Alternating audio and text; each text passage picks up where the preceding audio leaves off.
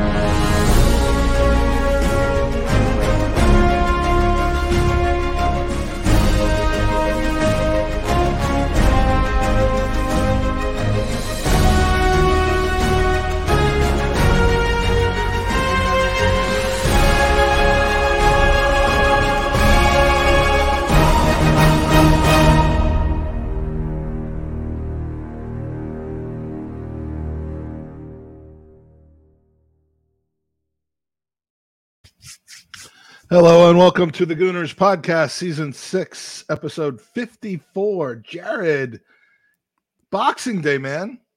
What a holiday season Arsenal has brought to us. The kids are passing out gifts everywhere, and I absolutely love it. Dude, I'm I'm so here for this. It, it's like a reversal. Normally, the old fucks are the ones who are having to buy presents for the kids, and this year, I'm just sitting back, being entertained, being given three points after three points. Uh, it's it's lovely, and um, and even though I don't celebrate Boxing Day, what I mean th- is that do you have to celebrate Christmas to celebrate Boxing Day, or or is it two completely different things? It's two completely different things. Okay, so you're um, on the team. You're on Team Boxing Day now. I, I, I'm on Team Boxing Day. I'm actually allowed to participate. Uh, one of our, our open questions for the day. So if you're in the if you're in the green room, I'm sorry, if you're in the red room. Uh, waiting on uh, on your open mic appearance, or if you're in the chat and considering coming in at gooner open mic dot com. Not only do we want to hear your man of the match, but we do want to also hear which player on Arsenal would make the best boxer, uh, pound for pound, because it is Boxing Day, and you may not select Sead Kolasinac. Uh, so it has to come from somebody else. Keep it to yourself until you come on air, and uh, and, and then we want to hear that from you. But uh, obviously, today, Norwich five. Jorginho just scored, of course, uh, a penalty. Norwich five. No, Norwich nil. Arsenal five. Uh, even though the U S broadcast had all the scores reversed at halftime today, uh, I'm not going to do the same thing. So, uh, Jared, is there anything before? I mean, just before we get to it, is there anything to complain about from today, or or or is this just exactly what we need to be doing against teams of this nature? Yeah, I, I think it's the latter. I think you know. If you're complaining about anything, it's because you're really, really digging deep trying to find something. From beginning to end, it was a good performance. There was no real let off like we've seen in the past when we scored.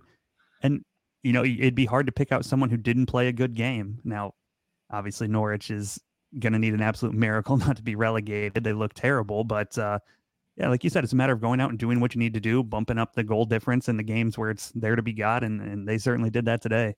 Yeah, I mean, we, we've had a flat track. That flat track, you know, whether you consider it to end on Tuesday because of playing a team that, that's got a lot more rest than we will have had in Wolves, or whether that ends uh, on New Year's Day, that's up to you. But uh, but stacking up points and putting them in the bag, and uh, and and it certainly is, is making Europe look that much more accessible. So let's get started uh, with the open mics tonight. We've got uh, we've got some room in the in the red room if you want to join us, but we've got a good group, and and I got nowhere else to be uh, at the moment. I don't know about you, but uh, so so we're gonna we're gonna give some time to people. Probably try to keep it to about five minutes each if we can, but you know how we you know how we get.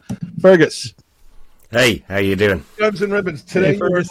Just wandering around uh, a city such as Leeds. I'm, I, I, uh, I'm, I'm not in Leeds. I don't have to hold my uh, my, my phone to my ears uh, just to listen to you. Last time I couldn't hear you at all. See your face rather than your I, I, I've even got the cans on. Look, I look like proper professional, don't I? I've always been a big fan of your cans. Yeah, yeah, uh, I bet you have. Uh, well, after meeting you in the uh, tolly in the toilets, I knew you liked my cans from that moment onwards. Jared, well, I mean, how are you doing? Hang on, Mike. Jared, how are you? Doing Merry well, Christmas. Sir. Great to see you again, Fergus. How are you? Yeah, very, very, very, very, very good. Um, you, you talk about on, how we on, met in the toilet, but we don't. You don't mention how you followed me in there, which is the weird part. But uh, I, I, I, I required to go to those toilets. I didn't well, know you were in there, but like you know, hey, you didn't hear the moaning and the. You didn't hear the no, no, let's go outside. Isn't that what the song says? there was there was American. Uh, accent moaning coming on from the toilets. So, yeah, right, well, you, the toilets. You, you, you talk about you talk about Boxing Day for all the Irish and American Irish in the group. It's Saint Stephen's Day. Okay, so it uh, yeah, it's Boxing Day here in England, but uh, Saint Stephen's Day is what I was brought up with, um, and and that's what the day is all about. Boxing Day is something to do with about the Wren boys go around collecting money, uh, singing carols and stuff at. Um, Uh, to to earn some money through the uh, through the through the through the um, through the Christmas period. The game, bloody hell, boxing. Granit Xhaka is my boxer. Granit Xhaka is my boxer. Can't stand him. I'd love to box him, um, but. You know, he's the one that you would just thought he would, he'd, he'd, he'd have a row. He wakes up in the morning, has a shave, unlike me. He has, he has a shave and looks in the mirror and he boxes the mirror. He hits the mirror because what? He wants to have a row with somebody. My only reason, I mean, I, I, I was going to say no no Kolasinac, no Xhaka, but the only reason I left Xhaka in there is because not every boxer who's aggressive is actually skilled. and ta- Like, like I'd see him possibly making some dumb decisions and, like, you know, getting or, or getting, getting um, you know, getting disqualified. Uh, okay. In tight, if he gets you in the corner, he's gonna you're gonna catch some elbows. You might catch a headbutt. He's, he's going to fight you dirty. He'd be a difficult one to overcome, I think. Uh, there, there is an alternative on the boxers. You could you could go Elneny. He's a journeyman. He'll just get boxed. You know, he'll just take the punches, take the money, carry on, step in the ring next week. He'll do the same thing all over again and again. Um, what a great game. Five goals. Uh, brought a, a goal difference to plus seven, I think. Uh, you know, we just need Spurs with their games in hand uh, to, and I don't want to talk about them too much, but if they just drop one of those, and Burnley away, Brighton away are both really difficult games for them. Um, and they're going to have uh, some fixture con- congestion. So um, if they drop one of those, we're in there. West Ham, you know, like this. This will go in a couple of days. It's the decorations. West Ham come down with the decorations, and they're, they're proving the point that they, you know, they do it every time. Uh, my my highlight, and I know I know you're limited because you've got a, a big uh, red room, not green room. Um, my highlight was Ødegaard, Saka, and Martinelli. The combination of the three of them. Now, I, I've not been a huge fan of Martin Ødegaard. I, I thought it was a good, sensible buy in the sense of. He was thirty-four million. He's twenty-one, twenty-two years of age. You couldn't go wrong in the sense that we get our money back uh, on, on on the fella. But he just, he's not getting annoyed with his fellow players.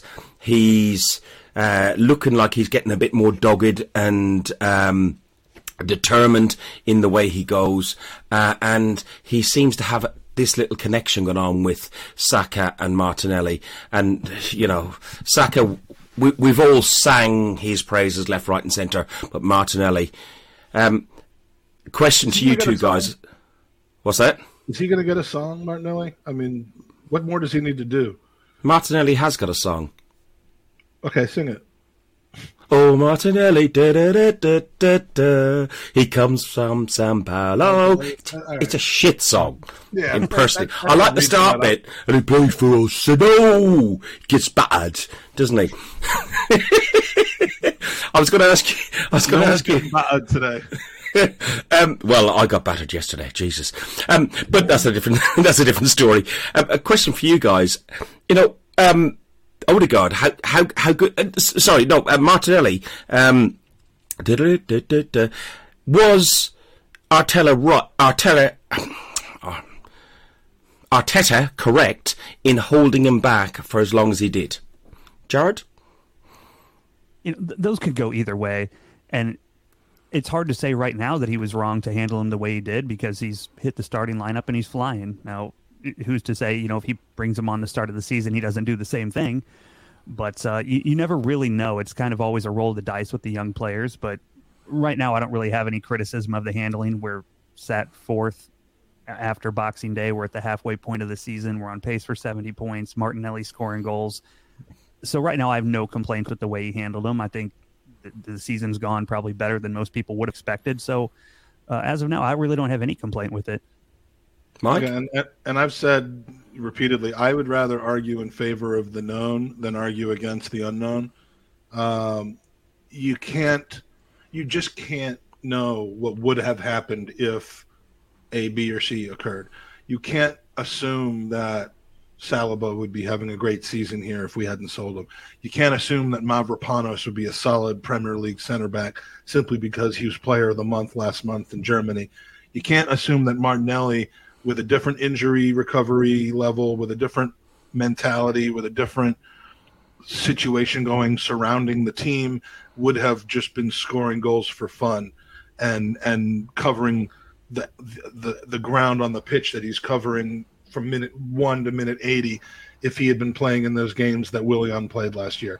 I'm not suggesting that I'm in favor of Willian having played in front of Martinelli. I'm just saying you you just can't plug in the now and, and assume that it would have been replicated all throughout had he played. So, you know, I, I don't – I mean, it's an interesting thing to talk about, but I don't believe in, in speculating on things that you cannot possibly prove one way or the other. Uh, so I have no choice other than to to come out in favor of the way it's been handled, because he certainly seems into it. He seems dedicated. He doesn't seem that he is in any way carrying any kind of resentment towards having been kept out of the squad. And um, and and you you got a guy who's hungry and ready to play for you every week. He's the first name on the team sheet for me right now, and uh, and he's earned that. And I'm not so, sure that would have been the case last year. You might have seen some bad performances and and, and his shoulders drop. So uh, I not tonight's result is done, um, and it, in fairness, before this result, I thought three nil, and we end up at five nil. I think it's fantastic. Um, we got Wolves at home uh, in a couple of days' time. Again, I'd look at that one as a victory, probably two nil. I, uh, you, well, take any, you take any victory in that game just because they're going to be better rested than we are. It's two games in less than forty-eight hours. To me, that's one of those games where we have to show our character and just just get the three points, no the, matter the how huge... we get them. Fluky penalty in the eighty-fourth minute. I don't care. Doesn't matter. The, Just get the huge through. One for me, and the huge test for me, is halfway through the season. As uh, Jared said, we've reached that halfway point. Is the Man City game on New Year's Day? That that's huge for me. And uh, listen, uh, I I don't necessarily expect to win, but I I expected a performance more than anything else. That's that's it. Mike, you've got loads of other people. Uh, thanks very much for having me on. Um, uh, hopefully... You did more of a hosting job on this one than uh, than than an open mic job, and I, and, and we appreciate that. Uh, I can't always help the consummate professional. Um, hope your family's doing well, feeling well. Um, I've got my daughter in the basement. I, so that sounds awful. She's got yeah, COVID, so she's isolating in the in the basement right now. Yeah, there, there's some some some kids been in basements for years. You know that. Yeah, well, it's, it's been two days for her. We're hope, we're hoping that, she is your daughter. She's not somebody else's daughter, is she? No, sure? no, she, she's mine, and, and, and we're trying to make sure that she gets better. And uh, I'm not quite sure why I brought that up, but other than just to say yeah. that L- listen, uh, you know, we know everybody's sick right now, so I wish everybody. Uh, Uh, good health, and uh, and we're going to move on. So, Fergus, if I don't talk to you, I will talk to you. But Happy but, and healthy New Year to you all. Thank you. See you later. Same to you, Fergus. Care, Thank you. All right. We have joining us next, if I can get this to work. Hold on. There we go. Thank you. He did it himself. Joining us next, all the way from – we haven't seen this guy in a long time. Uh, and the last time we saw him, I don't think things were that great. So – joining us from the furthest east of anyone in the, green, the Red Room right now, Drago. What's hey, up, Drago? Drago, A K A whatever, Bulgarian Gunner. Uh, it's great to see you again, and under much, much happier circumstances than I think the last time you joined us. Yeah, absolutely. I think it was one of our best performances of this season, because I think not only because we played well, everything come to fruition, but uh, I think we were playing against the officials today as well. Kind of always were, seems to be the case, doesn't it? I mean, so many calls going against us today. I mean, it was remarkable.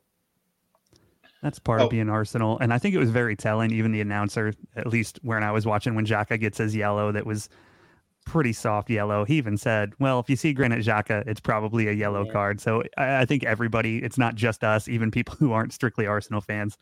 see what we see. And it's just kind of that mentality that a lot of times it feels like, at least, or not officiated the same way as maybe some other teams may be. Yeah, I think I think that's that's about the nicest way I've ever I've ever heard it put. Uh, always always level and and and calm from Jared, but uh, but yeah, that uh, it, it's constant. It's it's almost, you just know it's coming, and that's why it even brings me more joy to see this team kind of overcoming those things, not feeling victimized, and still coming out and, and being hungry. Uh, Drago, interrupt me if you have anything specific you want to cover that we're not talking about, but uh, Ben White at right back, that was kind of the one main change today, forced because Tommy, uh, I'm hearing he has COVID. Uh, yep. I thought it was... All, a, all of our right backs have COVID, apparently. I think we have four right on the back. roster, and all four have COVID right now. I, I mean, I heard uh, Lauren even has, uh, uh, you know, COVID right now. We're really worried about it. No, um, but, uh, I mean, other than rankle the uh, the... the supporters of, of Norwich, did he do anything wrong in that position today? Can you? Um, I'm really impressed with uh, White at right back today. I think he got forward, kept his positioning really well, one-on-one defending really well. Overall, I'm pleasantly surprised by Ben White this season. I have to say I was skeptical when he came in. Big money. I would have invested that in midfield in the summer and probably kept Saliba or, I don't know, but I'm uh, being pleasantly surprised by him. I think he has a mean streak in him as well. He doesn't uh, lay down. He stood up to challenges. Really solid. He seems like the type that like people are going to try to go after because they think he's got like a soft underbelly, but it turns yeah. out not so much. No. Yeah, um, we saw last week against Leeds, you know, forehead to forehead with Rafinha, today with Paqueta. He, he's got a little bit of Xhaka in him. And and I like somebody with a little bit of edge and a little bit of toughness. You yeah, can't have too many also, of those because we're never going to be yeah. able to keep a team on the pitch. But I, I kind of like that side because I think we need a bit of not, that. Yeah, unlike unlike Xhaka, it's not stupid edge. You know, he, mm-hmm. he knows when to cool it, and that's and it's not and it's not directed and it's not directed at his own fan base. It's directed at the opposition, which is always nice. Um, so who's your boxer? Uh, who's your Arsenal boxer? Uh, I had a thought about it for a couple of minutes. I'm going to go with Gabriel because oh, okay. I think he can take a punch or two. He's lost his tooth a couple of times, and he kept going. Yeah, he's a, that that he, he could either play hockey or, or or or be a boxer with the amount of tooth loss that he has. Yeah, that, yeah. that's a good shout. Yeah, no, that's good. I, I hadn't I hadn't really thought about him now. And uh, and he's just he's just solid. Like you could jab him all day, and he's not going to go down. Um, what a signing! Brilliant and, and signing. Just, I just last year Gabriel was either feast or famine. Like you you you you always knew he was in the game because you were either saying, "Wow, look at that guy that we yeah. signed," or we were saying, "Whoa, he he does not." You know, after his COVID and and the recovery, he was really just not himself. This season, I barely notice him. And again, if I'm if I'm not noticing somebody, it's usually because they're just playing solid, solid seven and a half. They're not, you know, they're not doing anything special, but they're, you know, I mean, all I ever saw when I watched Arsenal games in recent years was was Mustafi and Bellerin. Like they're all they were just dominating Jesus. my my viewing pattern because it was just constant. No, like like this whole, and I don't have that feeling with anybody now uh, on this team, so it's great. Um, yeah, man of the I match. I think our, oh, our back four deserve a lot of credit. Mm-hmm. Uh, I is think there a better, our back four there, as a unit deserve a lot of credit. I mean, maybe City, but is there a better back four right now? That as far as I mean, th- this partnership has come together so quickly, and it's so solid. You just you you just don't see mistakes at the back.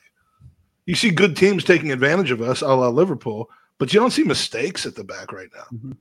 Mm-hmm. And that's that's been almost completely solved almost overnight with, with the summer signing. Yeah, Arteta deserves a lot of credit. I mean, whatever you can say about Arteta, I had his doubts about him, but if you want to build a successful team, you build from the back. That's your foundations. You got to build the defense first. I believe in that. So he deserves a lot of credit for that. Yeah, and it seems to now be uh, kind of bleeding forward in the sense that the solid back is bleeding forward to the front. The midfield is still kind of, you know, the the soft spot yeah, because we don't, you know, but but but it's something to build off of, uh, I think. So your man of the match. I'm I'm thinking there's four or five that we and we forgot to get Ferguson's. Uh, but there's about four or five yeah, I think, think that you could uh, probably choose. Odegaard would be an obvious one, but I'm gonna go with Martinelli. He didn't get an assist or a goal today, but he was crucial in the first two goals. Uh, he played a part in the first goal, and the second goal he was on the right, pressing, winning the ball, and from then on we got the second. He was relentless, absolutely relentless. He reminds me a lot of Alexis Sanchez. Yeah. But it seems that uh, Arteta has tamed him. You know, Fergus raised the question, was he justified in holding him back? I think he is, because when he came in, uh, Arteta wasn't happy with his positioning. Didn't know where to start. And I think he's been proven right. He was like a raw, untamed Arteta, uh, Alexis, running around, exactly. showing how much he wanted to to affect the game, but not necessarily doing it in the most effective way. And now, I, I mean, that's a great point, because because now, I mean, you just saw his passion. You saw that. You just wanted it out there to impact the team, but it really wasn't particularly skillful in every in every or or directed in the right locations. Now, I mean, I, I just I was struck. I, I I went and looked at the time in the game because I wanted to make a remark about it. It was the eighty-first minute, right before he was subbed out. I mean, he was essentially playing left back, and and stopping a a, a move. I mean, and you just love to see that. It, it's amazing, uh, and and and and it's directed. It's it's it's not cultured, but it's it's like curated into into doing the exact right things at the right time in the right way. And so, Um, you know, if you want to act like that was just going to resolve itself without time on the training pitch, without time for the team to come together, go right ahead. But, but I mean, you know, those things do happen in a year. So, so you're going Martinelli, man of the match. I don't think you could argue with that. Um, any other points that you want to try to make, uh, Drago? How's, how's life in Bulgaria these days? Good place to be? Uh, a, a bit cold, not so much snowy, but cold. All right, political climate. All right, we're not in like Belarus or anything like that. It's a good, good. No, no, no. You know what? We don't need to get into that. Um, any other no. Arsenal-related points that you want to make about the game tonight, or or just the overall situation? No, let's let's have the other guys in the red room have their say. I know it's a queue. There's a queue, and uh, and we're going to try to cover Europe first, uh, since we know you guys want to get on with your evening. So, Drago, great to see you, my friend.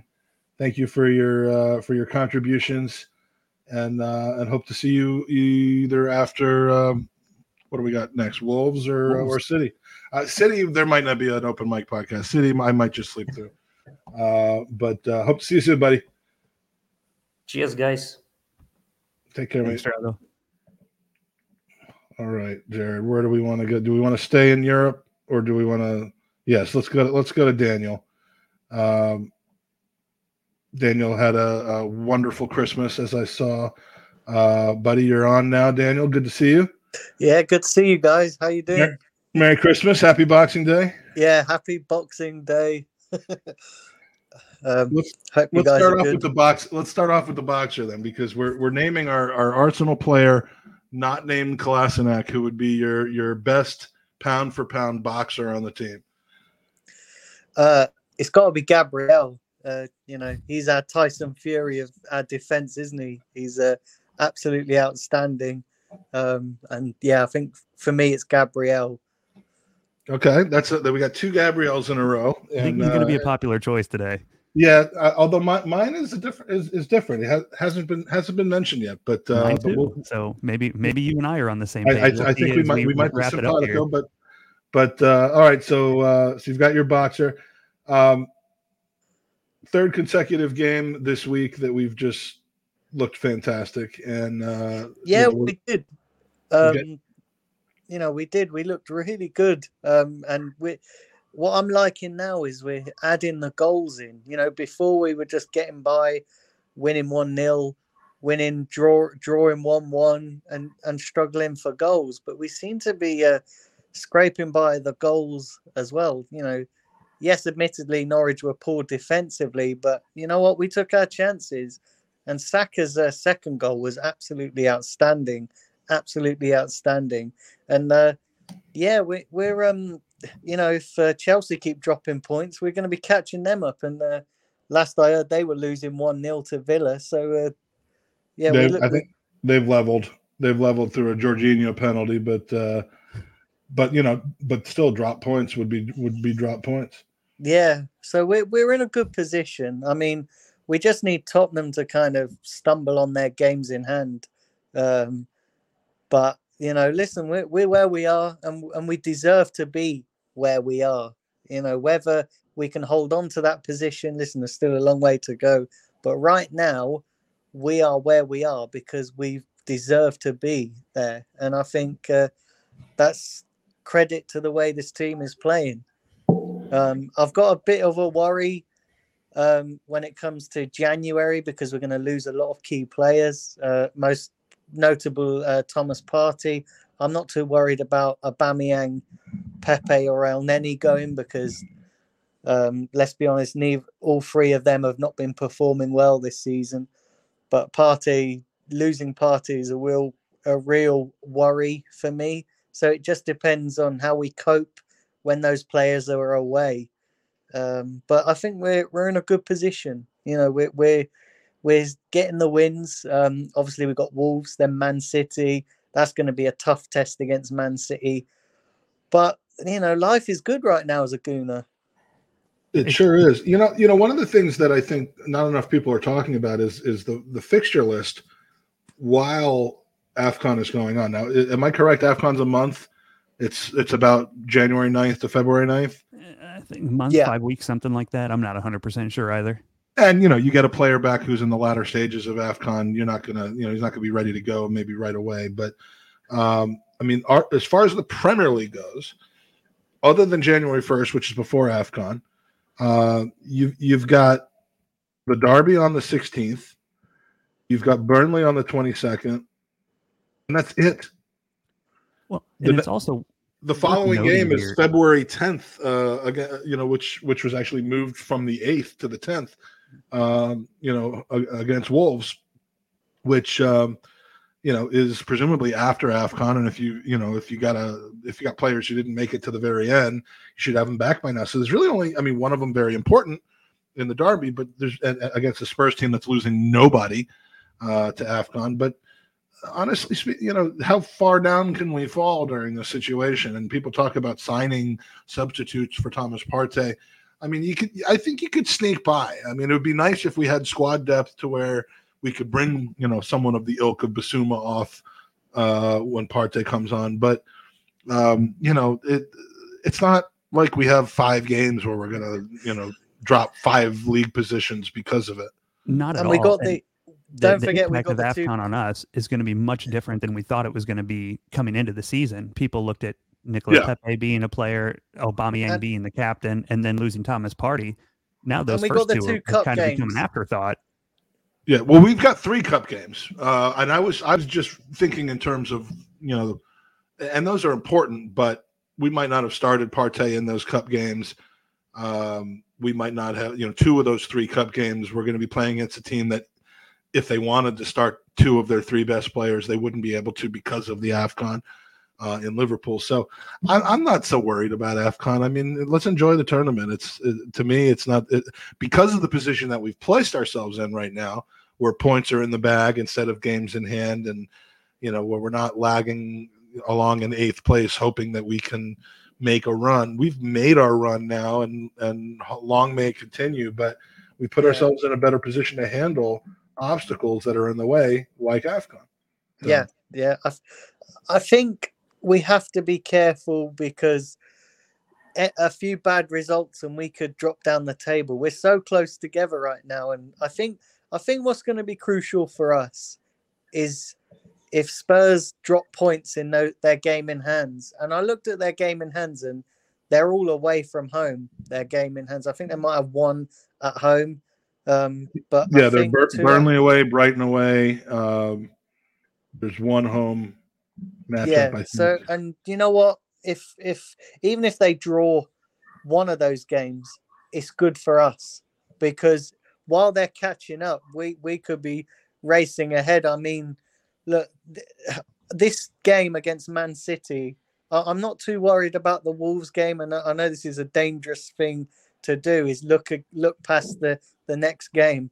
But I, I think we'll beat Wolves. But I'm, wouldn't it be great to get a result, a big result at home at the Emirates against a Man City team? I think I think if we can do that, you, you know, while luck's on our side, and we have got luck on our side, we've got the players. If we can do that, then I think uh, I think we, we can get through January. Um, you know, those that game against Spurs at at, um, at, uh, their, at their place, and then the two games uh, in the in the Carabao Cup semi-final. You know, we're at, we're having a really good season. I know we had that blip in November, and it was a very big blip. But we're having a relatively good season. You know, the semi-finals of the Cup. We're just starting our F A Cup journey as well in January. Um, you know, we're in fourth place right now. I think if you'd asked most Arsenal fans at the start of the season, where where would we be in December or or, or, or just after Christmas, I think a lot of Arsenal fans would put us a lot lower down the table, probably out of the Carabao Cup. Um, and probably in a little bit of a mess because the David, way we, we actually did. This... We actually did ask most Arsenal fans that. Between Jared and I, we asked about seven point five million Arsenal fans. We went door to door in in every country, and we said, "Where do you think that will be after Boxing Day?" Last year, I mean, just think about this. And now, I mean, I'm now I'm going to get serious. Today, one year ago today, we shockingly, out of nowhere, pulled a victory against Chelsea out of our ass to get us from fifteenth place to fourteenth, I think, or thirteenth or something. And now, look, one year later, we're you know we're we're scoring five goals against Norwich. We're we're beating Leeds. We're again these are not these are not Invincibles accomplishments. I understand that, but I feel pretty good about our chances of taking yeah. something out of the game on January first, honestly. Yeah. And I think as well. The Jan, I know a lot of people overlook this, but I think the January transfer window for us is going to be key because we have to build on what we did in the summer. We might not have the influx of players that we had in the summer, and I do think we will do business in this window. I I, I get the feeling um, from the club that that they are planning to do business to to to. build on the progress that we've made, because I get the feeling as well, and from pe- from people I talk to in and around the club, I get the feeling that they weren't um, they weren't uh, expecting us to be where we are it, uh, at this stage of the season and to, to have the success that we've had. They they expected it that it you know that it would take more time. So I think they will want to build on this, and we have a real chance to really uh, make a claim this season with the, the results that we've had. So, yeah, going into January, we've got, you know, this window is key. If we can get the right additions and um, get a few more players in, maybe sort out the six-month contractors, maybe sort them out and then, um, you know, make a few additions, get a couple of players out that necessarily I, I do think... Aubameyang will leave. I, I, I, I think. I in think, January or the summer? Uh, uh, do you know what? I think he'll leave in January. I, I don't think, and I'm going to say this now, and I'm probably going to stick my head on the block, but I'm used to doing that. What the hell? Um, I actually think that Aubameyang has played his last game for Arsenal. I, I genuinely believe that. I, I, I think the way that it's all fallen apart between the club and him, and yeah, I think he's played his last game for for Arsenal. And, and we saw it last season with Ozil, and we're seeing it with Aubameyang. And any problem that that's within the dressing room, Arteta's quick to stamp it out. And I don't think there's any way back for Aubameyang. I really don't. I think if we can get him out the door and get somebody else in, and the club are already actively looking for another striker. So that tells you all you need to know. The problem is Lacazette. If we let Aubameyang go, what do we do with Lacazette? Because they're not going to sign two strikers. If they do, I'll be very, very surprised. So I can see us keeping hold of Lacazette and just replacing Aubameyang. I, th- I think this Aubameyang situation has has taken the club by surprise, and I think it's made them rethink the their um, strategy in replacing a striker, because it was always going to be Lacazette that they replace. But now Aubameyang's obviously thrown his toys out the pram and uh, kicked off a little bit. I think they've having to rethink that. I mean, I, I would I would give him away at this point. I used to say fifteen million. Now I would just give him away to get the wages off the bill. Um, yeah, at this point, I agree. We, we we've proven, not over a tremendously long period of time, but I think we've proven that our goals are actually going to come from elsewhere. And and the problem is, Mike, as well, is that Aubameyang's causing problems in the dressing room. And, you know, we've got that feel-good factor in and around the dressing room. You can see that on the pitch with performances, the players all working together. And isn't it funny how Aubameyang's come out the side and our front line looks a lot better because everybody's working together. Saka, Martinelli on that side. There's more of a balance going forward. Lacazette up top is holding the ball up, giving uh, the time and space for the younger players like Martinelli and Saka to run in off him and uh, and get the goals with the energy and flair that they have. So, yeah, I, I think Aubameyang being out the side is a good thing right now.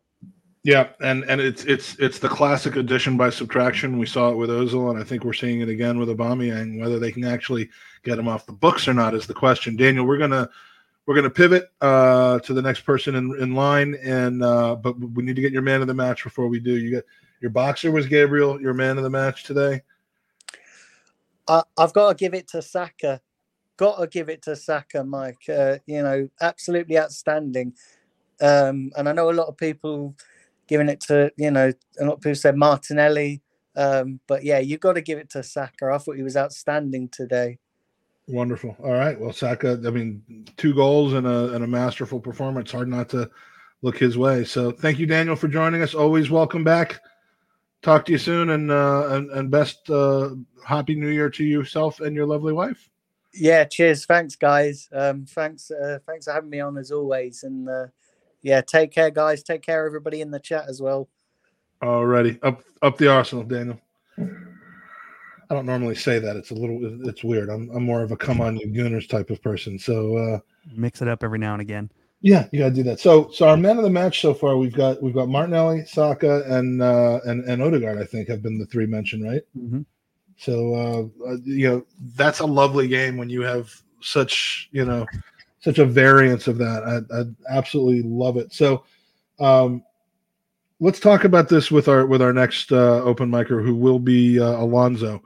Um, I saw this tweet uh, today uh, from some numpty on Twitter um, who says, if you don't care about big matchups and the fan experience from a purely game theory standpoint, Arsenal should be going strong against Norwich and Wolves, then resting everyone against City. Lock up six points from those three games, get some rest, and prepare for Cups slash Premier League second half. Now, I don't know who this numpty was that said this, but I kind of agree with him actually a little bit. Um, Alonso, the numpty was Jared, and uh, and it's an interesting it's an interesting tweet because it's very well stated that he is not necessarily saying he's in favor of that.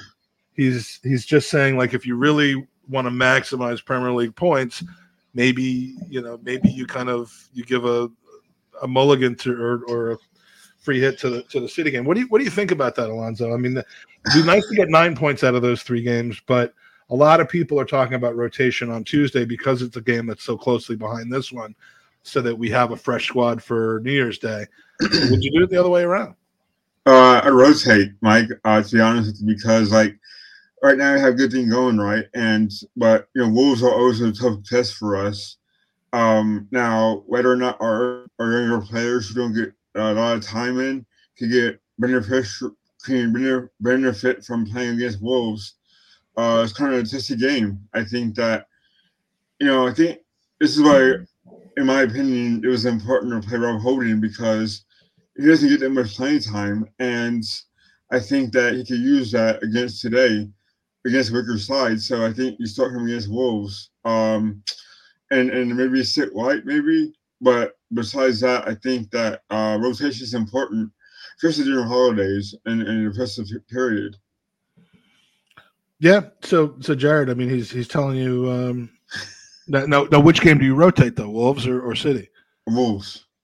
Okay, so so he's telling you you're a numpty then, Jared. Yeah, and you like to defend yourself because Ar- yeah, Arnie tweet out. I Arnie from Iceland is also, I, I, and I'm, I one hundred percent understood the nature of your tweet, and I'm just not going to let you get away. I, I'm gonna I'm gonna give you a hard time for it, despite the fact that I understand it. So I'm here for it. And what I expected when I put the tweet out is that it would get a lot of pushback, especially like we just saw the comment, you know, we don't want to lose eleven nil to City. I'm somebody who's more than willing to sacrifice the now for greater results in the end. And at the end of the season, if you're looking at this strictly from a how many points do we need to get fourth, I don't think it makes as much sense to play your strong players, in a, especially in a congested fixture uh, kind of setup against Man City. Now, like everybody else, I'm a fan. When cups are important, when when these League Cup semifinals are important, when the yeah. F A Cup is important, it's not, you know, those aren't an afterthought. They shouldn't be. Very much so. Yeah, we're still in contention for a couple of trophies there. And kind of my overarching point was, if we just played, you know, if, if it was if it was me and I was running Arsenal for a day on January first, you would see the four players going to AFCON and a bunch of squad players and youngsters playing with them against City. And I would kind of just concede that we're not going to score or do much in that game, most likely, because coming away from City with zero points, you're not losing any points to the field because no one else is taking points off that game either. And what I really want to avoid is, you know, I don't want to see us go play a very good game against Manchester City. We lose three two on a late goal, and everybody says it's a great performance, but our players are tired. You pick up an injury to a player like Tierney or Thomas Partey, who sounds like he may be available for that game. And uh, then you're without those guys for those important upcoming cup games. And I think Aston mentioned it in the chat, and I'm sure we'll talk about it more when he comes on here in a few minutes. That Spurs game on the sixteenth is looking like it's going to be one of the more important games of the year. That's going to be a big swing, and they're and they're right below us in the table with games in hand, so it's going to be a big one. So, so I just think that the risk doesn't outweigh the benefit of just letting everybody sit, let City take their three points off us there and go attack, take three off of Wolves, take three off of Spurs, and, and keep good momentum in the Premier League around that game. So when you followed up your tweet by saying not advocating that they do this, mm-hmm. sounds like you're advocating that they do this. Well, a little bit, little bit. I guess if I was running the team, we would, because I would approach it more from a strictly numbers point and, and, you, and total you points know, for the season. Yeah, I just, and you would know there could be a lot, like a lot of backlash for it, but but like yeah, we're not gonna. I don't expect to see it, nor do I think someone like Arteta would do it, because I think they want to keep that mentality of we're in it to win every single game, which you can't fault that. I, I love that attitude. But if you were going to look at it as our only goal is to finish top four and have our best possible outcome in the League Cups, the optimal strategy would be to take advantage of that situation to rest players when they're congested and, and get the points in the other games. Chelsea's and I'm prepared to die on this hill. Well, no, I'm I'm shaking my head because Chelsea has scored. I'm not sh- uh, shaking my head at what, at what you just said. So, Alonzo, um, enough talking by, by us. Um, we have three things we need to know from you. One is your man of the match. One is your Arsenal boxer on Boxing Day. And the third is whatever you want to add uh, from your own point of view on, on the game today or anything else.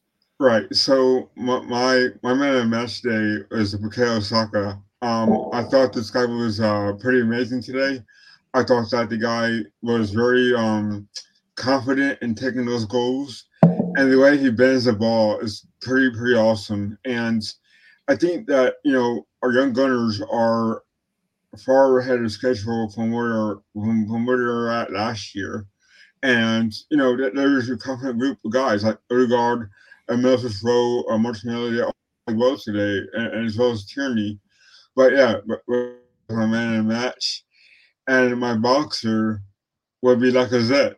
Um, I think that the guy is a vice captain, is now our, our captain. Um, uh short term. So, you know, I think that he fights for our team. Uh there's Xhaka as well and, and and Gabriel, but if I had a guy who would be on our boxer on Boxing Day, it would be uh, uh Lacazette. I think that he he fights, but he fights with uh, pride. I think he fights for the club as much as anyone else. And he he, he has a, a kind of um he doesn't get himself into trouble too much. So I think Lacazette's my, my boxer. And he can and he can box really well with his back to the other fighter. Yeah, like like he's got that skill. Like like you know, it's amazing.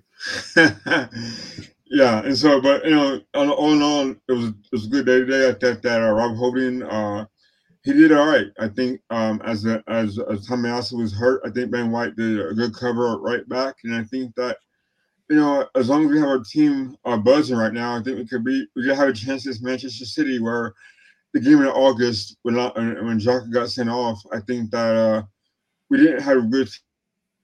There's COVID and injury, but I think we have a team now that could uh, surprise some people against Manchester City. So, yeah, I think Wolves and, and City are tough tests, obviously, but I think that right now we we, are, we have nowhere to go but up. Well, you know, I always say about Arsenal, like when you start really thinking we've turned the corner, yeah, we, we we pull an Everton. Uh, when you start, when you think everything is absolutely diabolical, we pull a Chelsea last Boxing Day. It, it, it you know. But I told my son at the beginning of the game today, um, I'm like, you know, normally I will pick a a two-two, just, you know, even when I'm feeling confident, because I just don't want to, like, I just don't want to speak it into the truth that we're going to win. And by the way, speaking of two-two, I believe we we have to say rest in peace to actual B- Bishop Desmond Tutu, passed away uh, yesterday. So, um, you know, that that's a strange uh, that's a strange transition, but but I. Today I was like, you know what? I'm I'm picking us to win. I said I'm picking us to win five nil because I just don't think that there's any chance that we show up with one of those performances today. And before I even got the words out of my mouth, we had scored our first goal. So, um, yeah, I mean, it's we're, we're in a fantastic run of form. What, what is it? Six wins in a row in all competitions? Yeah, and I think eighteen or nineteen goals in our last five games with no Aubameyang. the, the boys are flying. Three, two, four, five, five. Two of them are uh, no. One of them was a, was a League Cup game, but um, yeah, I mean, good times, good times, man. So, anything else you want to uh, you want to share, Alonzo? Yeah, I mean, I'm just I'm just pretty happy about where we're at at the, at the, at the moment. I think that, you know, you guys were talking about earlier about how, you know, Arteta was right or wrong by holding back uh, Martinelli, but I think it, it was right. I mean, you talk about a guy, Martinelli, who was kind of fragile whenever he started getting injuries and all that. And I remember two years ago, he was on his way. He got hurt again, and it's like, oh, no, here we go. You know, another young gunner who's injury-prone. But I think he started coming to his own this year. And, you know, I I, I think – you know, everyone was hyped about hyped up about him because he's Brazilian and he has this kind of swagger that I think the whole team has now with with, with Saka and Emile Smith Rowe and Ødegaard and and it's rubbed off on Lacazette a little bit. So I think we finally have a team that I think remember whenever we have Robert Van Persie and, and Fabregas and Wilcott and all these youngsters, Wilshere, were their young gunners back then. I think they're better. I think this group of here is better than those guys. Um, back in, in the early two thousands or early two thousand tens, you know. Not only are they uh, not, not only are they better, but the team's in a much better mindset, I think, mm-hmm. to have these players see a future here. If I was if I was Fabregas and Van Persie coming up and seeing, you know, or or any other talented young player, watching the club constantly give away, you know, or sell their, their best players, I would say, you know what, this is kind of a building block for me, not not yeah. where I want to be and where I want to win titles. I I would think of someplace else as being that place. Whereas now I think these these young guns are coming through. They see the opportunity, they see the future, and they, you know, if you asked any of them right now, they would say, I envision myself being here eight years from now. Who knows? But I, I I want that to be the case. And, you know, if someone sees themselves at Arsenal eight years from now, it isn't because they're comfortable finishing sixth place every single year. Right. And they, unlike the people who left because we weren't in Champions League, because of them, I think that these people will drive us there and say it's our responsibility to get there. If we don't get there, it's because we didn't play well enough. So, I mean... Yeah. I couldn't be happier, Alonzo. It sounds like you're in a you're in a similar boat. Yeah, I mean, you know, being a gunner for like I think eleven years now, I, I didn't see the good old times. You know, when we had, you know, Perez and and, and Bergkamp, Henry and, and and Campbell and all those. I I didn't see that. So this is kind of uh, new to me because, you know, we've always finished fourth in, in the league and, and second, third, whatever. So I didn't see those times. So this is pretty cool seeing. um, uh, players, our own players, come from the, come from um, the academy, and or young players who got because other other clubs gave up on them, or uh, other players were bought because they saw something in them, and for the future. So this is uh, this is all this is all fresh and new. This is pretty exciting stuff right here, you know. Well. And, and and I'm enjoying the hell out of it, and I'm glad that you are as well, bud. So hopefully we'll be uh, talking over future open mics in twenty twenty-two and continuing to solidify our place in Europe. So yeah, all right, guys. Well, uh, good chatting, you guys, and you guys have a have a new year and, and, and have a good Boxing Day and rest of the day today, and see you guys soon. You too, and you know what? Have a very good December twenty-seventh as well. People don't talk about December twenty-seventh enough. I want you to have a great one, mate. All right? Thanks. Take it easy. All right, bud. Take care. See you. Bye. All right. Next, we move on to Texas. Uh, we have Dean. Uh, huge fan of Mike Hers. Not so sure how he feels about us, but uh, but Mikey's not here today. I'm sorry, man. You know, I, I I know that, and I'll try to get through this the best I can without seeing Hers here. But you know, stuck with the B team. You guys are up. No, no, no. You guys are up there too. I got love for everyone. Nice, Dean. You know, it's just that that that environment when Arsenal have won like ninety-four straight games that uh, that that we have going on right now. So, um, so before, not that we're doing this anytime soon, but before we let you go, we got to get your boxer and your uh, and your man of the match. But um, I mean. Do you have anything specific from today's game or or just from, from the trends that we're seeing from Arsenal lately? Or you want to talk about no. how shit the refereeing was? No, you know, uh, like everyone has been saying, and like I've even been seeing a lot on Twitter, this is the most optimistic, you know, Arsenal fans have been in a long time. Um, I've seen a lot of people go back to when Welbeck scored against Leicester uh, when we thought we were going to win the league. I mean, it's it's been a that long was, time. If you've ever seen Goodfellas, Have you seen Goodfellas? Yeah, yeah. That Leicester game was um, Joe Pesci getting ready to walk into yeah. the to the thing where he thought he was becoming a made man. Exactly. That, that you know. Oh, absolutely. And and and then the following two months was. I mean, that was like I. I mean, honestly, every I was in New York that day. And the game was like a seven forty-five game, and my wife was my wife had the like like fever, and so we, I didn't go to O'Hanlon's to watch the game. I stayed at home, and when we won, I was like, I was like, honey, we're getting in a cab, we're going down to O'Hanlon's for like the after party, and I dragged her like one oh one fever ass. Of course, she had you know she had champagne, and um, but uh, but yeah, I was like that. Everything was in place at that point. Yeah, and then it wasn't.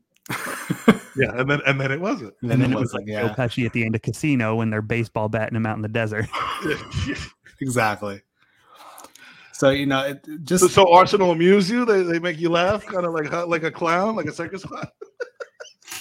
Now, you know, not laugh, but it's been a lot of smiles lately, right? So I, you know, everybody's kind of been mentioning it since uh, Aubameyang got stripped of his captaincy. It's been five straight wins. Jared mentioned it a little bit ago, nineteen goals and two against in that time. So, you know, it's they they took a, a bad situation coming off of two losses and coming off of you know your captain kind of shitting the bed and, and losing you know losing it again and. They've just turned it around and and totally gelled together and became a team, which is amazing to see, especially with the group of young kids that we have.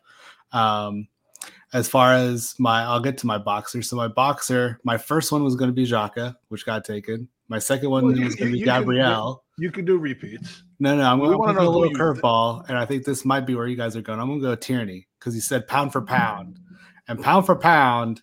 I think Tierney would be a bulldog in the ring, so uh, he's yeah, gonna be dude. mine.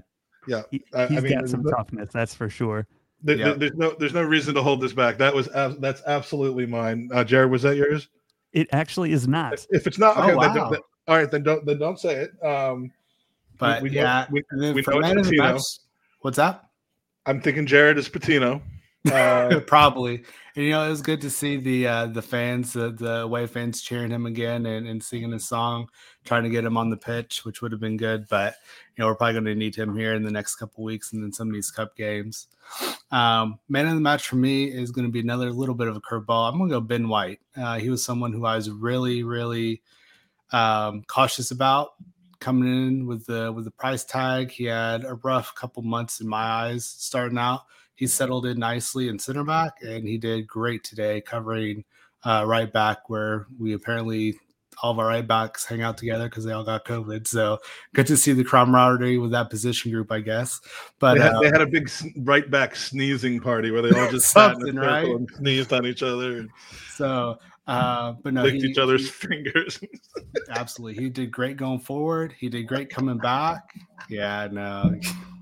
I love when he shakes his head like disapprovingly. It's like it was there, and then but he's no smiling, matter, even though, when it's like a good joke, then you have to turn the corner and just take it too far every yeah, single time. I, I don't know where to stop. I don't. But, but no, no. yeah. So you know, he Ben White was great today. He had that one little pass that he misplaced where if Pukki wasn't, you know, a kind of a slower version of Giroud, he might have got across goal and uh, had a maybe had a chance for him. But you know, I, he was not on today, and, and Holding had him when in you, his pocket all day. Dean, when uh, you were Dean, when you were like twenty-one, twenty-two years old, did you ever envision yourself like growing up being a man and and then saying a sentence like, yeah, when Pukki was a slower version of Giroud, like, like, like, like absolutely that, not. That doesn't even make any sense to someone who doesn't like follow football as religiously. And, as, and I, didn't, I didn't, I didn't, I didn't start again. I didn't start following football, the the world football, until probably about six, seven years ago. So, um, yeah, when I was twenty-one, I I had absolutely no clue who any of these guys were. I knew Henry, and that was about it, which is why I'm here as an Arsenal fan. But um. The, you know, the, the team as a whole, you know, it's looking good. Um, there was a little bit, I don't know if anybody's touched on this yet. Within the last hour, uh, DiMarzo and Fabrizio Romano are are tweeting that Roma are in advanced talks for a loan with Maitland-Niles, an option to buy, which is really interesting to me, especially since we're about to lose Partey and Elneny to AFCON. Um, so they I, I do that like on the last day of January, not on the right. first few days. Even at, even then, you would think that they might have to to bring somebody in, or maybe not in January, but I mean, obviously, we're gonna have to do it this this summer. Um, that and a striker, I think, are the two positions that we're gonna be looking at. I kind of agree with. I think it was Daniel um, who said that Aubameyang might have played his last game um, for Arsenal. I think he might be out in January. I think personally. Lacazette's going to run out of his contract. Aubameyang's going to be gone. I wouldn't be surprised if we move on from Pepe and Saliba this summer. And kind of, if, if that happens, that's going to be all of our French and French-speaking players kind of together um, out of the mm. team. And we're kind of going to be moving into a different direction um, as a whole. For me, I think it'd be tough to bring in Saliba back into this team without a good, you know, kind of French-speaking senior player for him to – kind of lean on and things like that. So we'll see where that goes. But um, you know, I think I speak for, you know, Kyle, what everybody else has been saying is, you know, let's keep the good times rolling, and and hopefully we can get uh, get top four. I think it was I think it was Jared too. I saw tweet out earlier that we're on thirty-five points at the midway, which has mm-hmm. been good enough for fourth place pretty much every Premier League campaign ever. So we just keep this pace, we should be good to go. And, and and as far as our, our big three games, let's call them the big three games, we're, we'll have City completely out of the way by the first. Mm-hmm. We've played one against Liverpool uh, at their place. We'll have the home game remaining in addition to the Cups. And then Chelsea, we we played at their place, or we played them at home in that second game of the season. I think that was at home. We played them at home, I believe. I think yeah, we so have got to go away from them. And, and Chelsea are kind of a strange club. I mean, you know, they're they're beating Villa now, but only barely. And I mean, I, I they're the one out of the three teams that I think we could take uh, a point off of, or, or yeah. even three points off of. Agreed. So, um, so um, so yeah. I mean, it's it. Uh, I, I don't know what to do with the optimism, because we actually have not accomplished anything yet. Yeah, and like it, and and the the cautious people, the. the Arteta folks that are generally not yet convinced, which is the nicest way of saying it, will be like, you know, slow your roll. We haven't actually accomplished anything yet. Um, you know, and, and, and I agree with that, because, you know, our second half of the season last year, which people mocked about the second, see, I don't even know where I'm going with this, but the second half of the season last year, that table that they showed from Boxing Day on, where we were either second or third in the league, people shat on that table and said it means nothing because we still finished eighth, we had no silverware, and so on and so forth. And I'm like, it doesn't mean anything as far as honors, but it means we're improving. Well, and, and now, and, and I said, if it was the reverse, if we had started the season and and Boxing Day, they've been second or third in the league, and then you know, and then tailed off and been fifteenth for the rest of the season and ended eighth. I said people would have been happy at that point where we were second and third. Then they would have, you know, they would have mourned a collapse and they would have said, you know what, this is untenable. We got to get rid of the rid of the team. So so how can you not look at that now after a three game blip in in you know for various reasons in, in late August and say that form in the second half of two thousand twenty twenty-one season has not just simply continued in the in the in the two thousand twenty twenty twenty-one twenty-two season. And the thing is, it absolutely has. Now, if you go back and look from Boxing Day last year to Boxing Day this year, there's only one team in the Premier League that has more points than Arsenal, and it's Manchester City. Yep. Right now, we're tied second with Chelsea, and that's a full calendar year.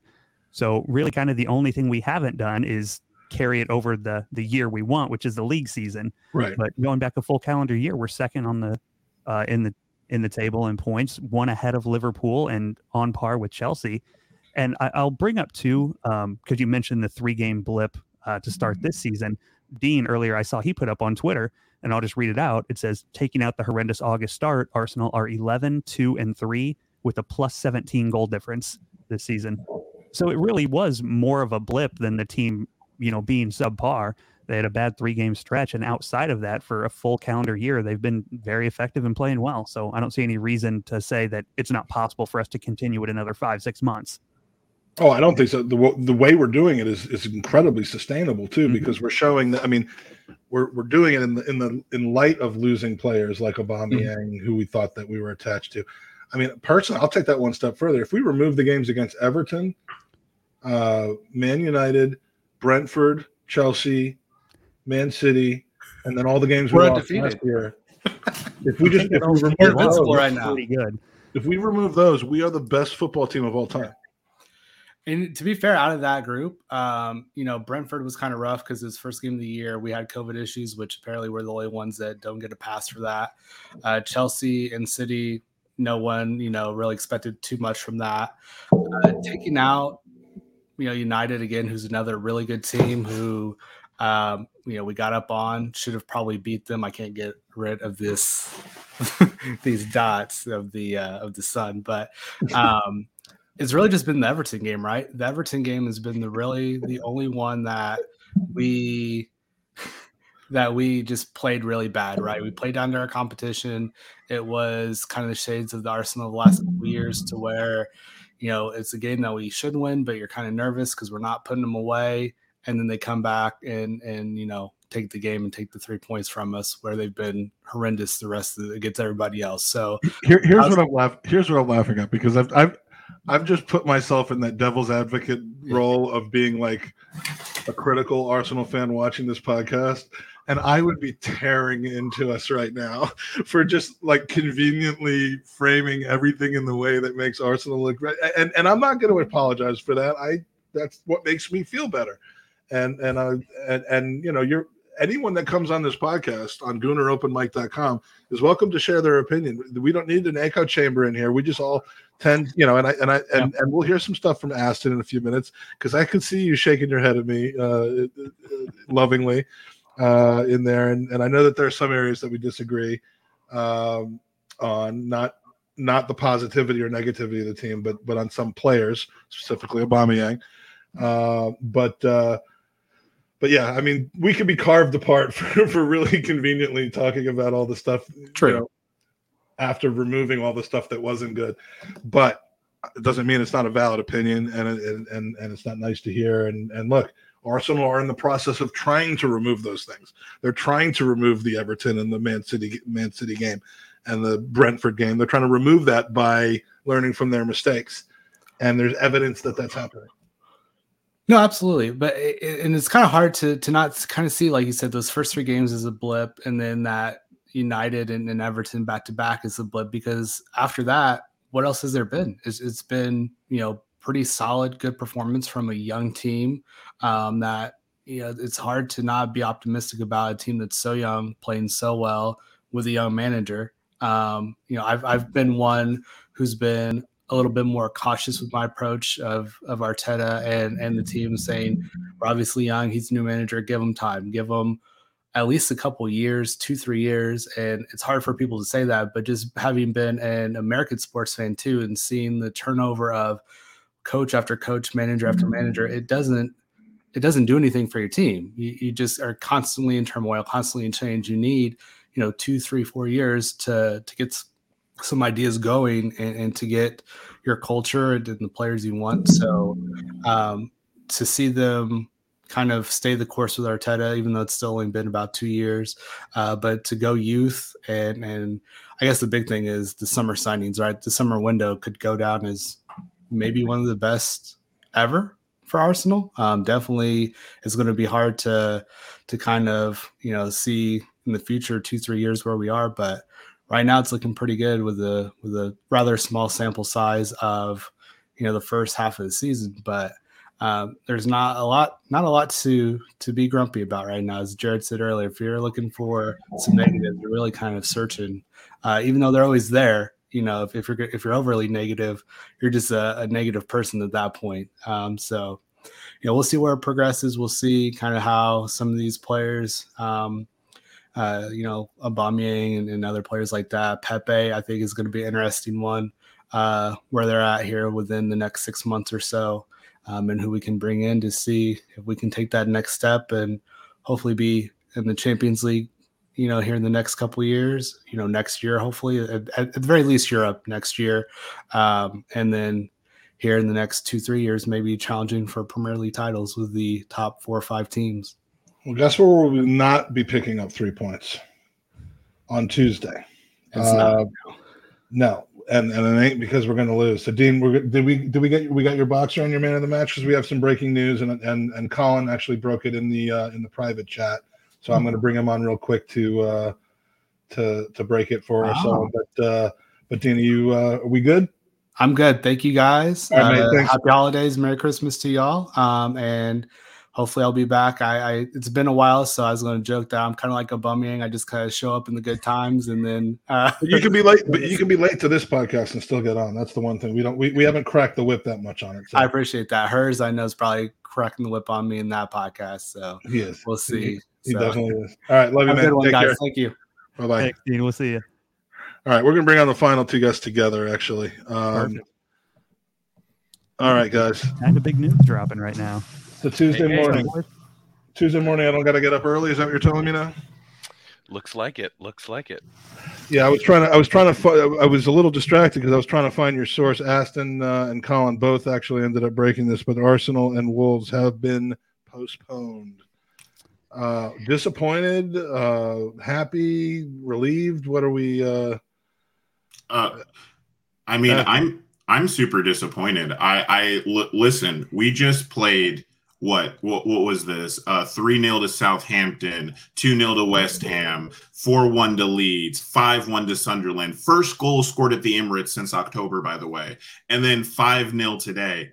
Yeah, we were going to cream them. And apparently we're the only team where if we have COVID, it's okay to it's okay for our game to go on and for the other team to roll us over. I thought that was the whole point of having a squad in the first place. But but of course, but of course, when it's other teams, of course they can. We will we'll call the game off for them.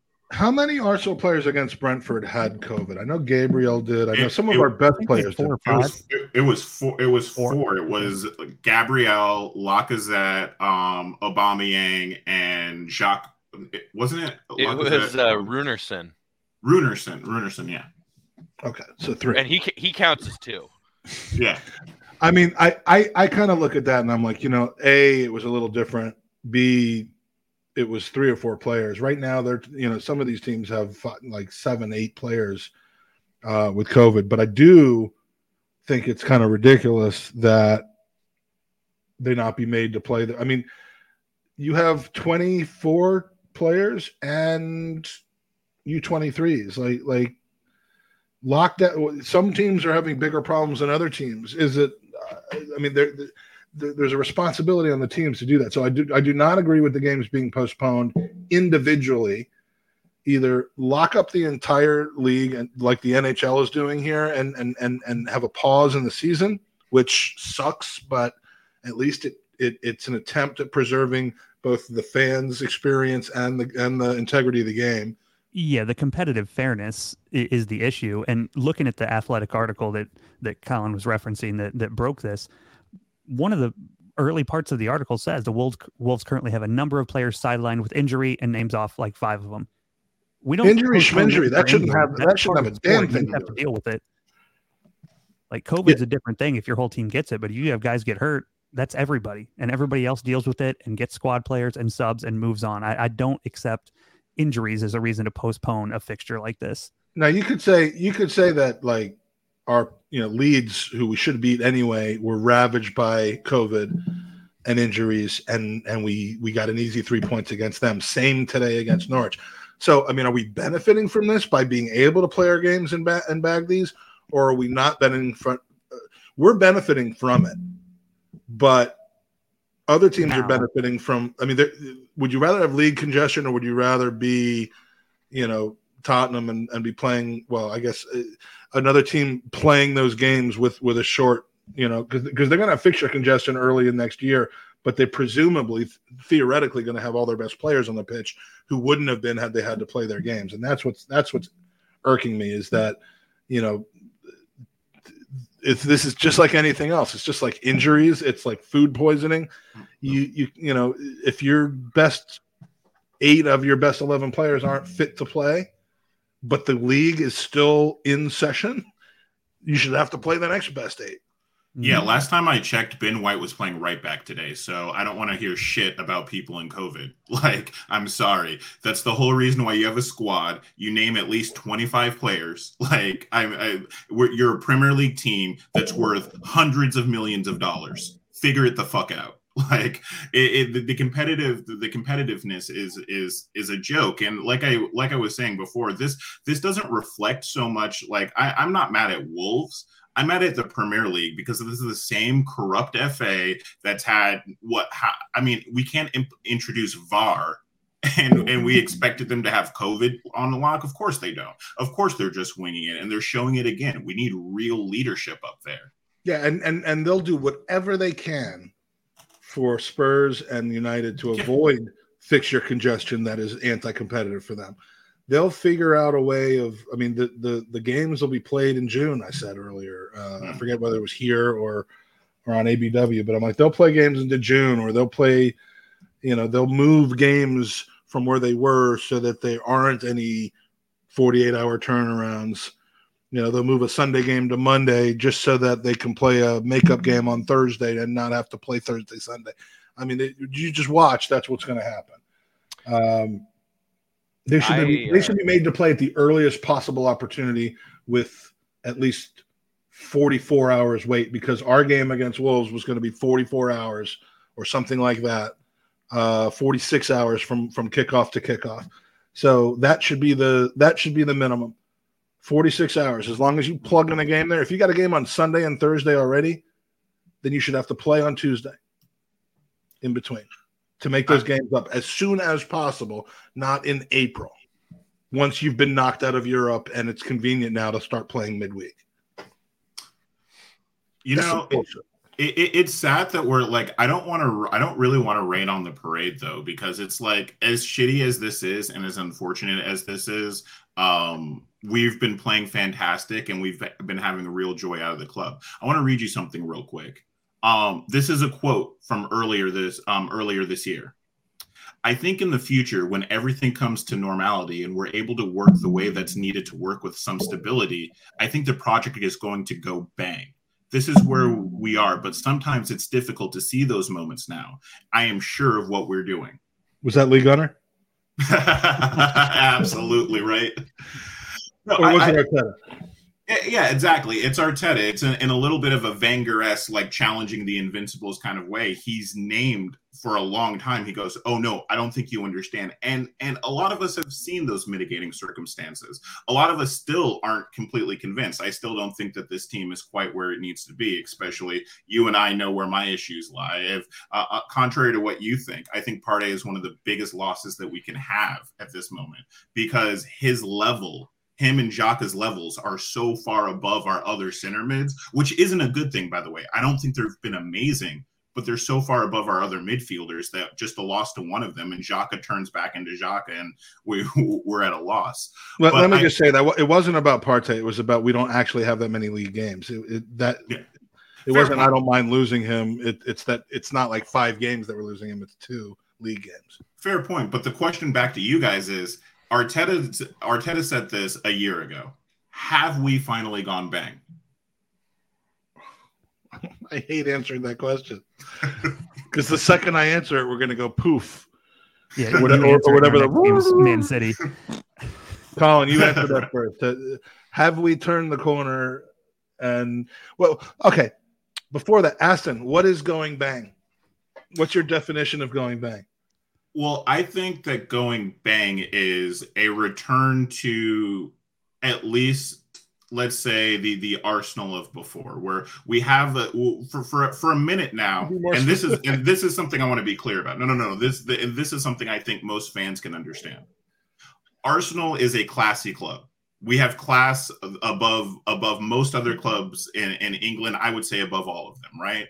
But we have failed to show our class. For years, for years, we've been playing bottom teams and and just scraping by with wins. We have been showing our class, and that's what I and that's what I would call going bang. Are we back to being one of the major teams in Europe? Are we back to being a team to be feared, to be looked out for, a team that might actually have a shot at being one of these England, um, one of these top four st- stable England sides?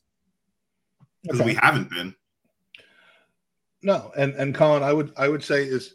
Are we back to that, or are we still kind of, despite our, our stature, are we still kind of the scrappy underdogs who are playing punching above our weight right now?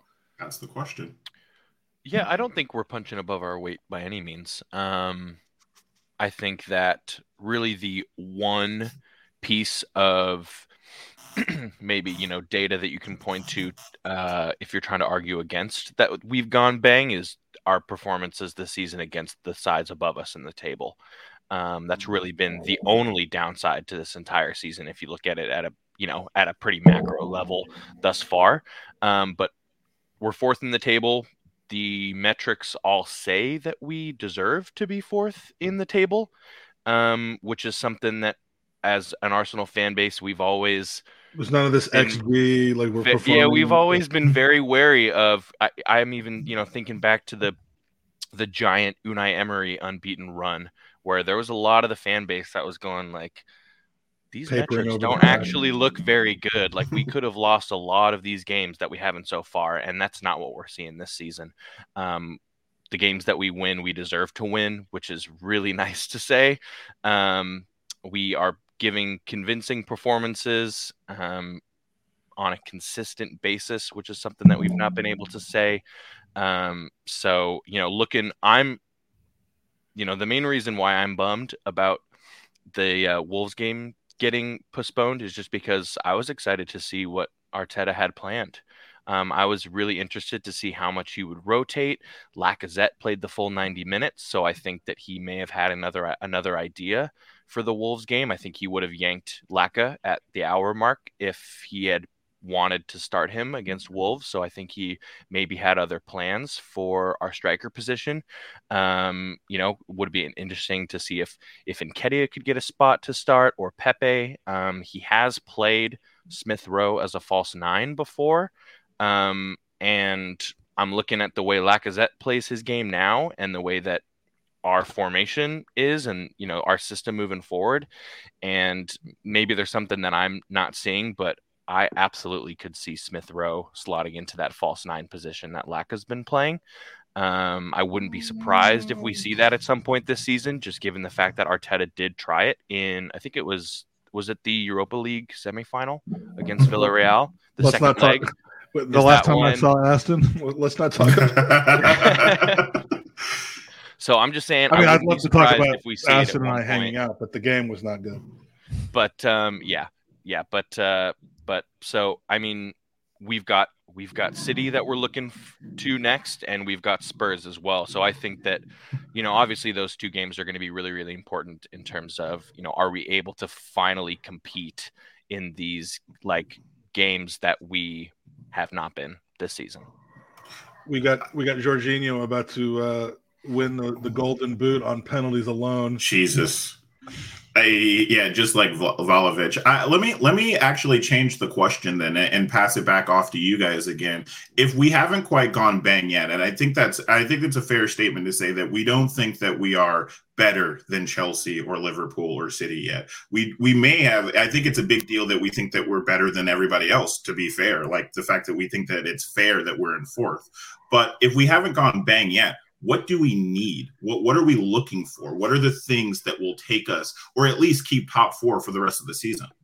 Consistency, pure consistency, and and health. Um, you know, we've seen teams outpunch their coverage or out, you know, punch above their weight, like Leicester, like uh, West Ham last season. And the thing that those teams, you know, and I'm talking about Leicester, in you know, in their championship season and, and their top four outcomes, where you know where, where they just had an incredibly healthy year because they didn't have a huge squad. We've got a bigger squad, but I mean, we can't afford to be dropping, you know, a lot of our young guns. I don't even want to talk about it or think about it uh to any kind of long-term injuries. But um I, the reason I think we haven't gone bang yet is because we haven't proven that we are able to do what other teams have been able to do, which is, I mean, West Ham got up for a game against Liverpool and knocked them off. Knocked them off. Uh, Spurs have been able to perform fairly well against the Manchester Cities and the uh, Liverpools of the world. They're not, you know, they're, they're they're not losing those games automatically. In fact, I think they beat City and they drew against Liverpool recently. So, you know, those that's what we need to go bang uh, is, is to be able to take those rare points. I don't think we need to go bang this year. I think we just need to stay where we are and get to get to Europe. Um, and and we can get to Europe, as I've said many, many, many times, we can get to Europe doing exactly what we've done over the last three months, which is winning almost every game against the teams below us and and and learning and getting closer and closer to the teams that are above us. And, you know, with the exception of the Everton games, which have to be, those have to be eliminated. But honestly, Everton and Brent, Brentford, you know, if we just take those two out, uh, I, I mean, I, I think we're on track. Um, but I don't want to get ahead of ourselves uh, because we need to prove that there isn't a, kind of a, a lull in, in, in this situation. And the lull could either come in January, it could come in February. But Jared, um, are we banging or, or uh, I don't mean you and me, like later. After mean, the show. Arsenal. No, I mean, I, I, what I would add to what we have I'm a saying, special I, attachment to our computers that allows us. There are toys that do that. Yeah, I would yeah, add to what you're saying. It. it kind of goes along with consistency, and we mentioned Everton and Brentford. The one thing I think that we haven't established we're able to do yet is get a result in games when you're not playing well. We've had a lot of games where we've went out and played well against good teams and got a decent result. We've obviously had games against Norwich today. We dominate and get the win. But you look at a game like Everton where your team is obviously, you're just not on it. You're not playing well. Good teams find a way to get some sort of result out of that game. And thus far, we haven't really been able to do it. So I, I think, think that's kind of the next step for this group of players. Burnley and Norwich might earlier in the season yeah. might have been good yeah. examples. Those were the two. Mm-hmm. But, but, you know, those were teams we should have been spanking, but I mean, I mean, yeah, those aren't games that we should really be. We we should be dominating teams like that. We shouldn't be looking to eke a point out against a Norwich City. Yeah, but I think that to to your point, ugly win, right? Um, yeah, but uh, but like, okay, so I know everybody's talking about the Aubameyang thing, which I think everybody needs to chill about. The guy won us two, like, has won two F A Cups with us, a Golden Boot with us. The dude's done a lot. Let's not use our success to beat him with. He hasn't complained. He hasn't come out to the media. He hasn't done shit. Okay, so just let him be. Uh, if he's gone, he's gone. I agree that we're playing better, but I don't think that's necessarily down to Aubameyang. Are, that are being, we beating him though, or are we just point? I mean, I mean, and and if we are, tell me because uh, you know. I, I think so. I think the disrespect with the, like, he's the reason why we suck is why we've sucked for so long is kind of the narrative that's being spun a lot. And I don't think that that's fair. I think Aubameyang was hot even earlier in this season. There was a period of games when he scored like five goals in like four games or something. And then he cooled off again. So I just don't think it's a fair dichotomy. But, but what I wanted to say, though, about that, because let's move on to the future, which is, listen, we've got like, what, two, uh, probably two striker spots that we need to fill, right? So, like, who are we looking at? Because right now I can name midfielders all day that are fantastic, that I think that would fit our team. You know, me and Bruno Guimaraes basically have a love affair. But who's the who who are the strikers that you think that we could get or, or that would fit our system that aren't Erling Haaland? You know what I mean? When you went to your friend's house after we were at the hotel together uh, down in uh, Sarasota, did you go to was was your friend Bruno Guimaraes? Yeah, yeah, that's was exactly that, was that where you I, slept that night. Yeah, yeah, it, it, him and him and his uh, he actually, and then we flew to Brazil the day after. It was great. We had tapas, and you and you hung out with uh, Aaron Ramsdale that night. Yeah, yeah. Talk shit well, about Giroud. Well, Giroud was there too. He was just really sad and in the corner. Yeah, because you wouldn't. You you told him he sucked. Yeah, yeah, but I mean, I told him he was pretty. And he just kind of cried, and it did it for me. I don't know. It's a weird thing. Let's move on. What strikers do we think that uh, we should grab? What, we what are you looking at? Other people to, to actually host our show for us. I mean, I it's it's the normal names being thrown out there, but I don't think any of them are realistic. Uh, mm-hmm. I mean, can we stop talking about Vlahovic? Because he's not coming. He doesn't want to come. I don't even think he would be good. I mean, I don't think he would come here, but with his goal scoring record, I think you sort of, as the kids say, you, you shoot your shot.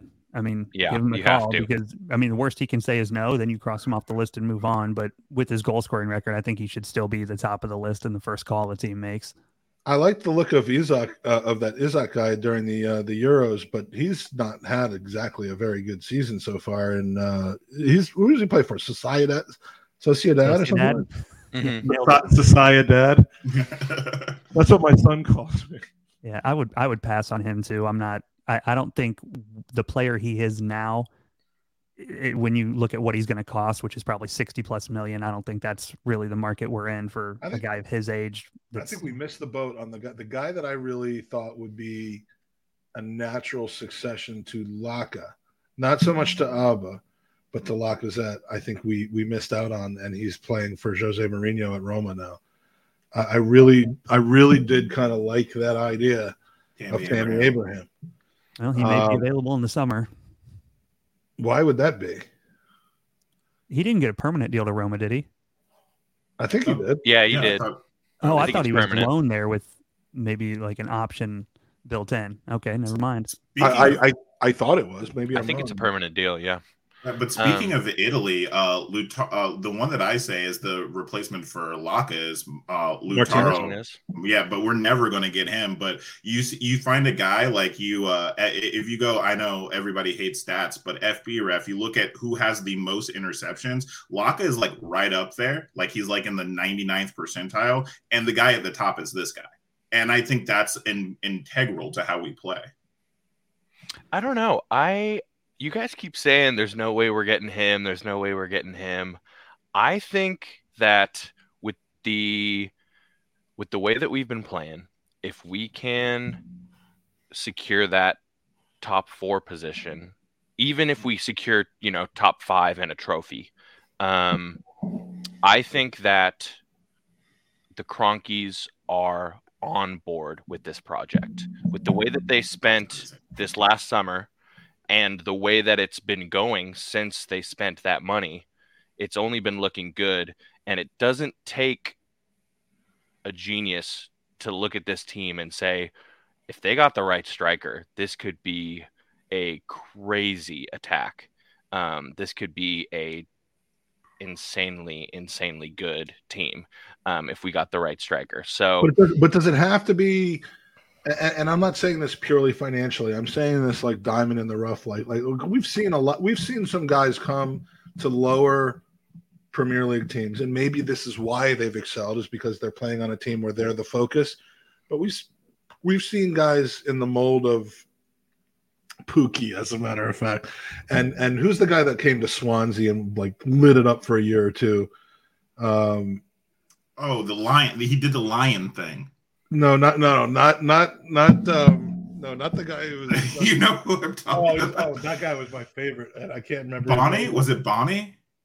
Wilfred uh, Bonnie? No, no, no, no. Um, there's a guy mm. that came came to Swansea and and, uh, and and and lit it up a few years ago. But like, there, I mean, there there are guys that are are kind of middling a little bit, but are good goal scorers. And this is why I, I open my ears every time I talk. I hear a you know an Aston or or a Tom Canton. Yes, I'm putting you in the same category.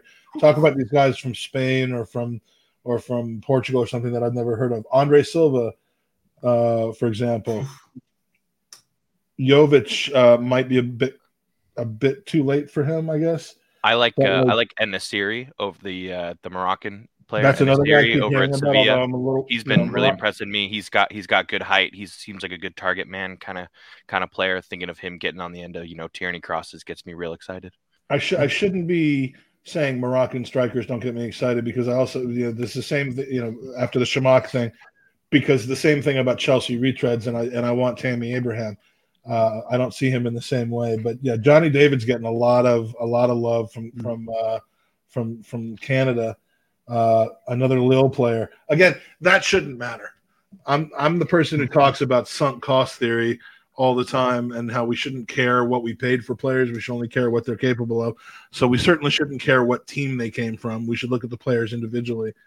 Um, But there's, yeah, I mean, I think there's a lot of people there. You know, the best strikers in the world, the, the Erling Haaland and and and Mbappe, they're, they're, we're not going to get them, and and and I hate to say that, but we're just not. So, but unless the, unless Agent Odegaard comes in there with a with that Nor whispers sweet Norwegian in his ear, there was a whole is Norwegian sweet. There's a, there was a whole debate on Highbury Squad. There's, I mean, they, about. Yeah, you know, and and Soph and, and, and Kev and and uh, and Harry Simeon were going at it about, you know, why is it so out of the realm of possibility that we get Haaland? Because um, we won't spend the money necessary. Haaland, the way that we would need to get Haaland right now is if we turned up in January and said, we will pay you more than you're going to get at the end of the summer when you get this contract, and we have to gazump Real Madrid, the best and we have the gazump best Barcelona, the best. Uh, an- I mean, I would love to gazump those motherfuckers. Me too. Uh, Me too. The best, Fuck the them. best answer though was given by Harry, and he said, "There's, there's two words that describe why we're not going to get Erling Haaland, and the two words are Mino Raiola." Facts. It, it's true. Going to demand six hundred K a week. You think? If you have a release clause, then presumably any team can talk to you. But if you have a Mino Raiola as your, uh, you know, as your, as your agent, you're going to go to four, one of four specific teams. Because that's where he wants you to go, mm-hmm. and yeah. you know, and two of those teams are in Spain, one of them's in England, and one of them is in France. Um, you know, and, and so that's you know that's that's why uh, it's not going to happen. But yeah, uh, I and I agreed. I agreed with uh, Super Kev's take, which is you know, Haaland is the kind of player that is looking for a probable Champions League trophy. He's looking at a team um, that's already in the four or five teams in that discussion. Exactly, exactly. And we need that player that's, you know, one one level down from where Haaland is in his aspirational career of what he's looking for silverware-wise. Um, because it is, you know, we're we're not we're not proven yet. Um, it is still like we need a player who is looking at this young team and excited about what they can see us going forward.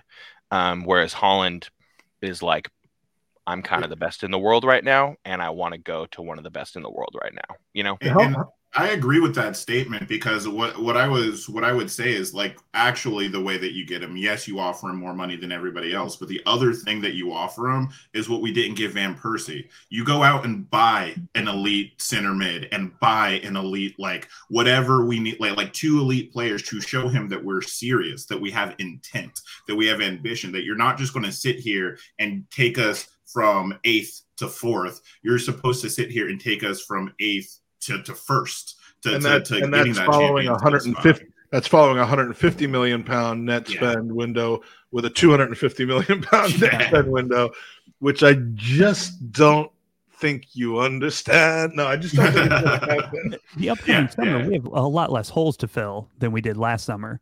Oh, so wh- wh- whatever which, our budget's going to be, we can concentrate it on just a couple of positions rather than, you know, a half dozen that we bring in to play significant minutes like we did this past year.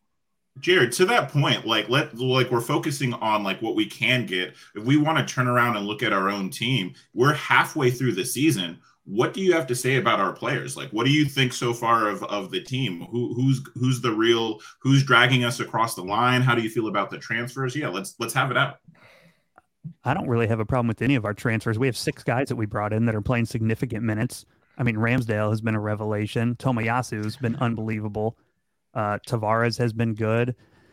It's, Tavares has been well above, I think, any of our expectations, or at least mine. I had I didn't watch him play prior, and you know, you, you get a guy of his age for the you price. You could say he's pushed Tierney back to being Tierney again because yeah. he had to be pushed. Yeah. He needed that. And yeah, he needed that. And Tierney's been top shelf again. But I, I think you're looking at a team now, instead of having, you know, potentially five or six spots that we need to get players into, we've got two. We need a center mid. Right now, the team's better with Xhaka than without. I know people hate that, but that would be the one position we need to fill, and then a striker.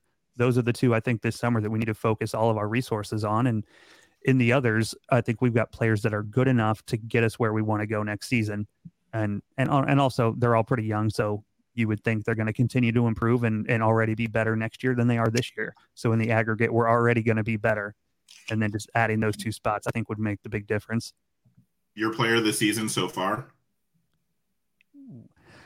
I would have to say probably Ramsdale. I think he's deserving thus far. But I did make the comment the other day. Uh, I think he was getting our Player of the Month award. I said, you know, at age twenty-three, he might be the oldest player to get it this season. As crazy as that sounds, I think there's a good possibility. He's a proper geezer. Old boy. I do think um, something that I, you know, I wanted to bring up here, I wanted your guys' opinions on, is I personally really am on board with the idea of trying to get Nketiah to sign a new deal. Um, I think so that we can that, sell him, or so that we can play him, so that so that we can play him, so that he can be a squad player. If we are, if we're looking at, it looks like Lacazette does not want to sign a new deal, which I completely understand. He's thirty years old. He wants to see if he can get one more, you know, big two or three year deal contract at a top level club to secure that bag, as they say. Um, and obviously, with it looking like Aubameyang may be on his way out, be may, may be looking for other options. It doesn't look like Balogun's anywhere near ready, which is not his fault. I'm totally fine with him, you know, going out on loan for a year, year and a half. I think that'll do him worlds of good.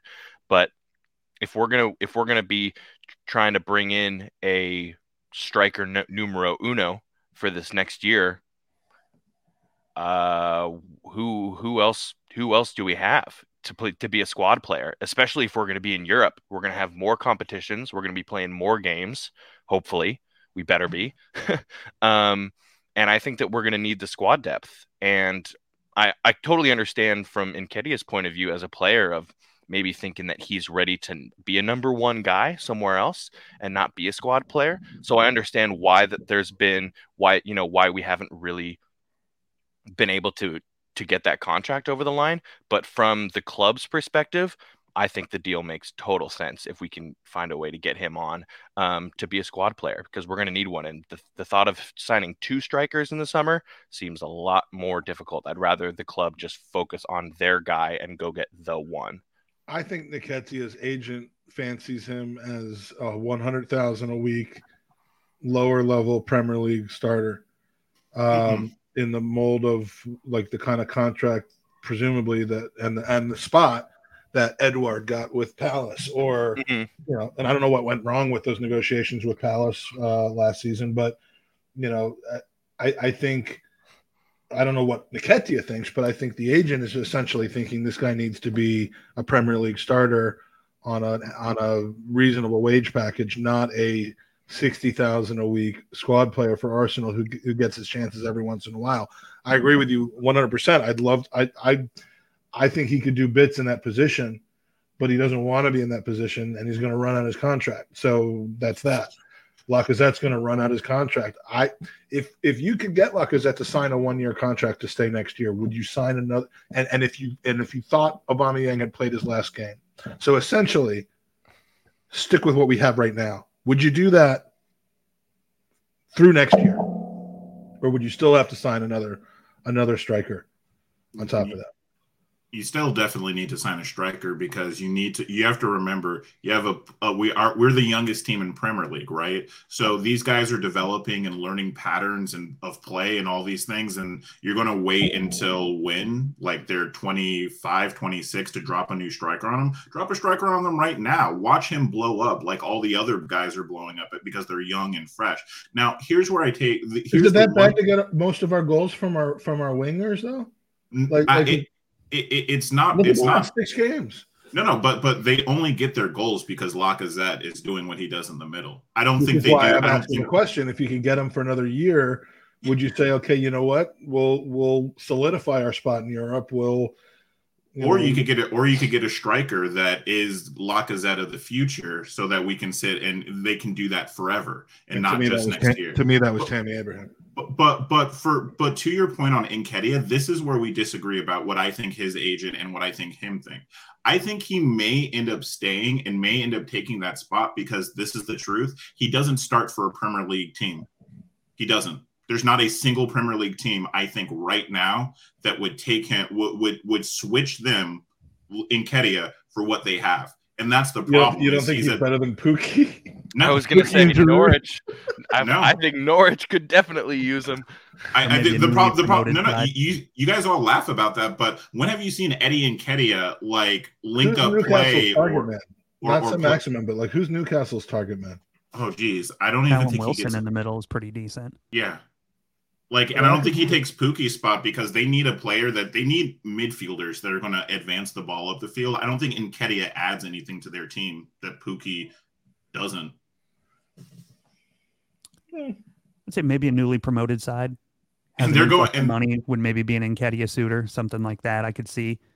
And Norwich isn't a Premier League team anyway, so that's a fact. That's true. They're League One, League One at best. They're the first so, team to get promoted that should have actually been uh, relegated. So if Nketiah wants to start, he has to go abroad, in my opinion. I think he has to go abroad. Does he want to do that? I'm not sure. That's up to him. Maybe he maybe he's down for that. But I, I just don't think that uh, I don't think that he starts in the Premier League. I, I really don't. I think that you've seen him bully some lower league teams, and we're thinking, oh, Sunderland, like, like, but that, but we've seen Nketiah in Premier League level. I think we all have the proper context on those performances now, though. I don't think anybody, even myself, who used to like, bit, I used to, I mean, mostly just to get under Tom Canton's skin. Uh, I I used to constantly talk about Nketiah and, you know, and his capability, all the goals he scored in the U twenty-threes, kind of like, you know, a Balogun type or Chuba Abcom type, as somebody had mentioned to me, where they're just too good for the twenty-threes, but not good enough for Premier League action. I think now everybody kind of understands that Eddie Nketiah is a good fox in the box um, when there's space for him to operate in and get into those positions, which there won't be against Liverpool, there won't be against United, there won't be, you know, it, it, it it's he's the king of, he is what I used to call Alex Chamberlain, which is Mister July. And you could say the same thing, you could say the same thing, Mister July could also be Mister League Cup. Uh, you know, it's the same kind of thing. He's dominant in those positions, but uh, start him against uh, Tottenham in the derby in January, and and and I'm feeling awful about our chances in that game. So that, that tells you where he is in, in, in his game. So I think we're all kind of generally in agreement yeah. that he's not good enough to play for Arsenal, that he might be good enough to have as a squad player, but he's not going to do that. And he's really got no incentive to do that at this point, because whatever club he signs with now, he can get the signing bonus instead of a transfer fee. And and uh, and, and that's where he's going to go. Yeah, Le- Yo-Yo in the chat, uh, Leeds, Palace, possibly West Ham. He wouldn't be awful at West Ham. I mean, he's yeah, not going to replace Mikel Antonio. Yeah, but, but who does he displace in any of those teams? No offense to, like, I love Eddie. I love, listen, hail in till I die. Well, like, Eddie couldn't replace Lampard when he was on loan there, but these teams evolve over time. They might change their formations. Their coaches are constantly changing. So I, I don't know. Arsenal's be, constantly changing. He might. Would you rather be the second choice forward or the fourth choice forward?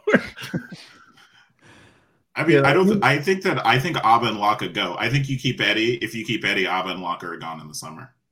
I think. I think Aubameyang very likely. By Abba the way, and Eddie are gone in the summer. Yeah, yeah it and, looks like we're going to lose all three, which is why I brought yeah. this up because I'm a little yeah. nervous if we lose all three, which it looks like is a very distinct possibility for you us. You can just play E S R in the false nine like you did against Villarreal. And, you know. There we go. Colin, Colin, I'm interested to know what's your which who's your player of the season so far. Um, man, that is tough, which is nice. It's so nice that it's tough this year to decide. I'm going to go with Smith Rowe just because uh, e- even though he hasn't really been able to get into this team, that's by no means an indication of his performances this season. Um, and I'm sure he knows that. I'm sure he's not sitting on the bench thinking like, oh, this is brutal. Um, and that's I, what I, I love about it. Yeah, it's like, great. It's like, great. We usually just worry about, like, you know, oh, the players' mentalities. Oh, Alexis Sanchez got subbed off and he's throwing his gloves on the ground. I mean, fuck all that. Get it. This is all behind us now.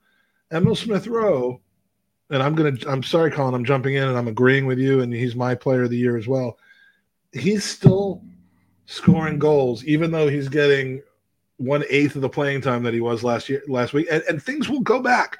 Uh, you know, there'll be a little twinge or or some, something will happen and or fixture congestion, and E S R will get his spot back, and Ødegaard might sit or Martinelli might sit for a few games, and it's all good because mm-hmm. everybody's still plugged in.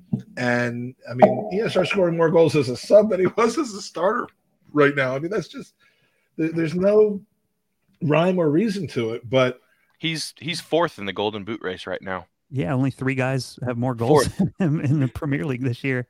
Is one Jorginho with penalties?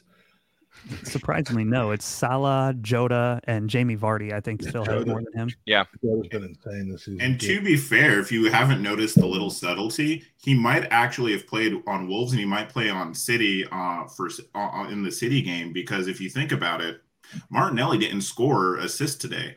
His spots might be actually up, and that is the best problem in the universe to have because the reason why E S R couldn't get in the team is because the four attacking players were scoring every single game. So now, I mean, it, it, it's such it's such a it's silly thing, but yeah, Gabriel technically could have lost a spot to to, to E S R just by virtue of not scoring. Gabriel Martinelli. Yeah, Martinelli. Sorry.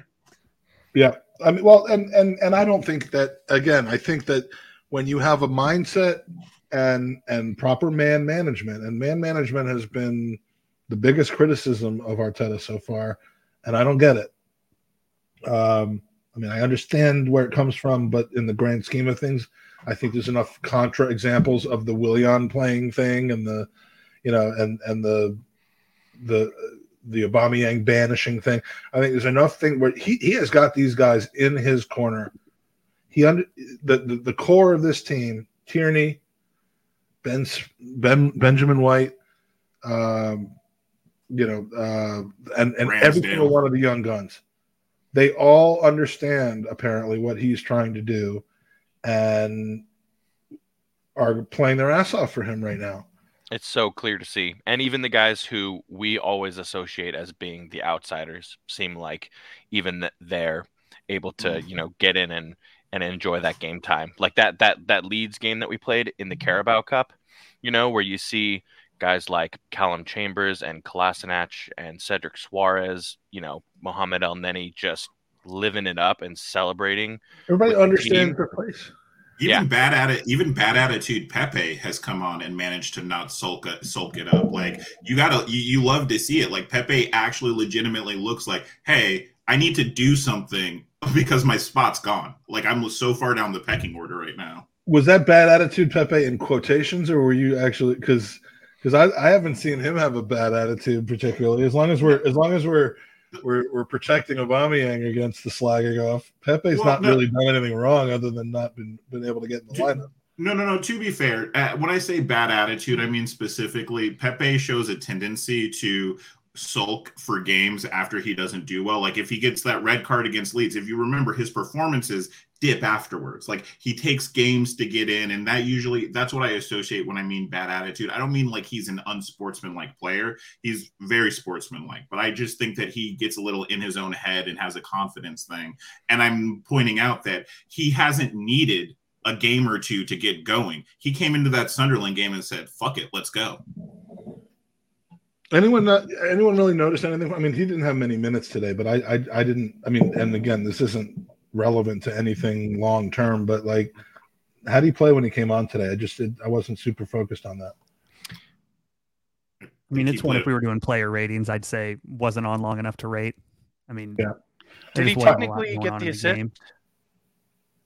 Did he technically get the assist for that Smith Rowe fifth goal? I think it yeah. may have taken the the pass may have taken a, a little deflection off a defender. Before well, definitely took a deflection, but... but I don't know the rule about whether you get the assist on that or not. But yeah. All right, so let's let's uh, we're we're at almost two hours. It turned into an open mic followed by an actual podcast where the two of you were guests, which which is great because I just um, you know I, I just got my second bottle of uh, of champagne delivered, but uh, but we are going to finish up. Jared has to go save the world. And we need to uh, hear some boxers from Aston and yeah, and yeah, yeah, and and and and and that's exactly what I was going to say. We need man of the match, and we need your Arsenal boxers. Um, Aston, start with your man of the match today.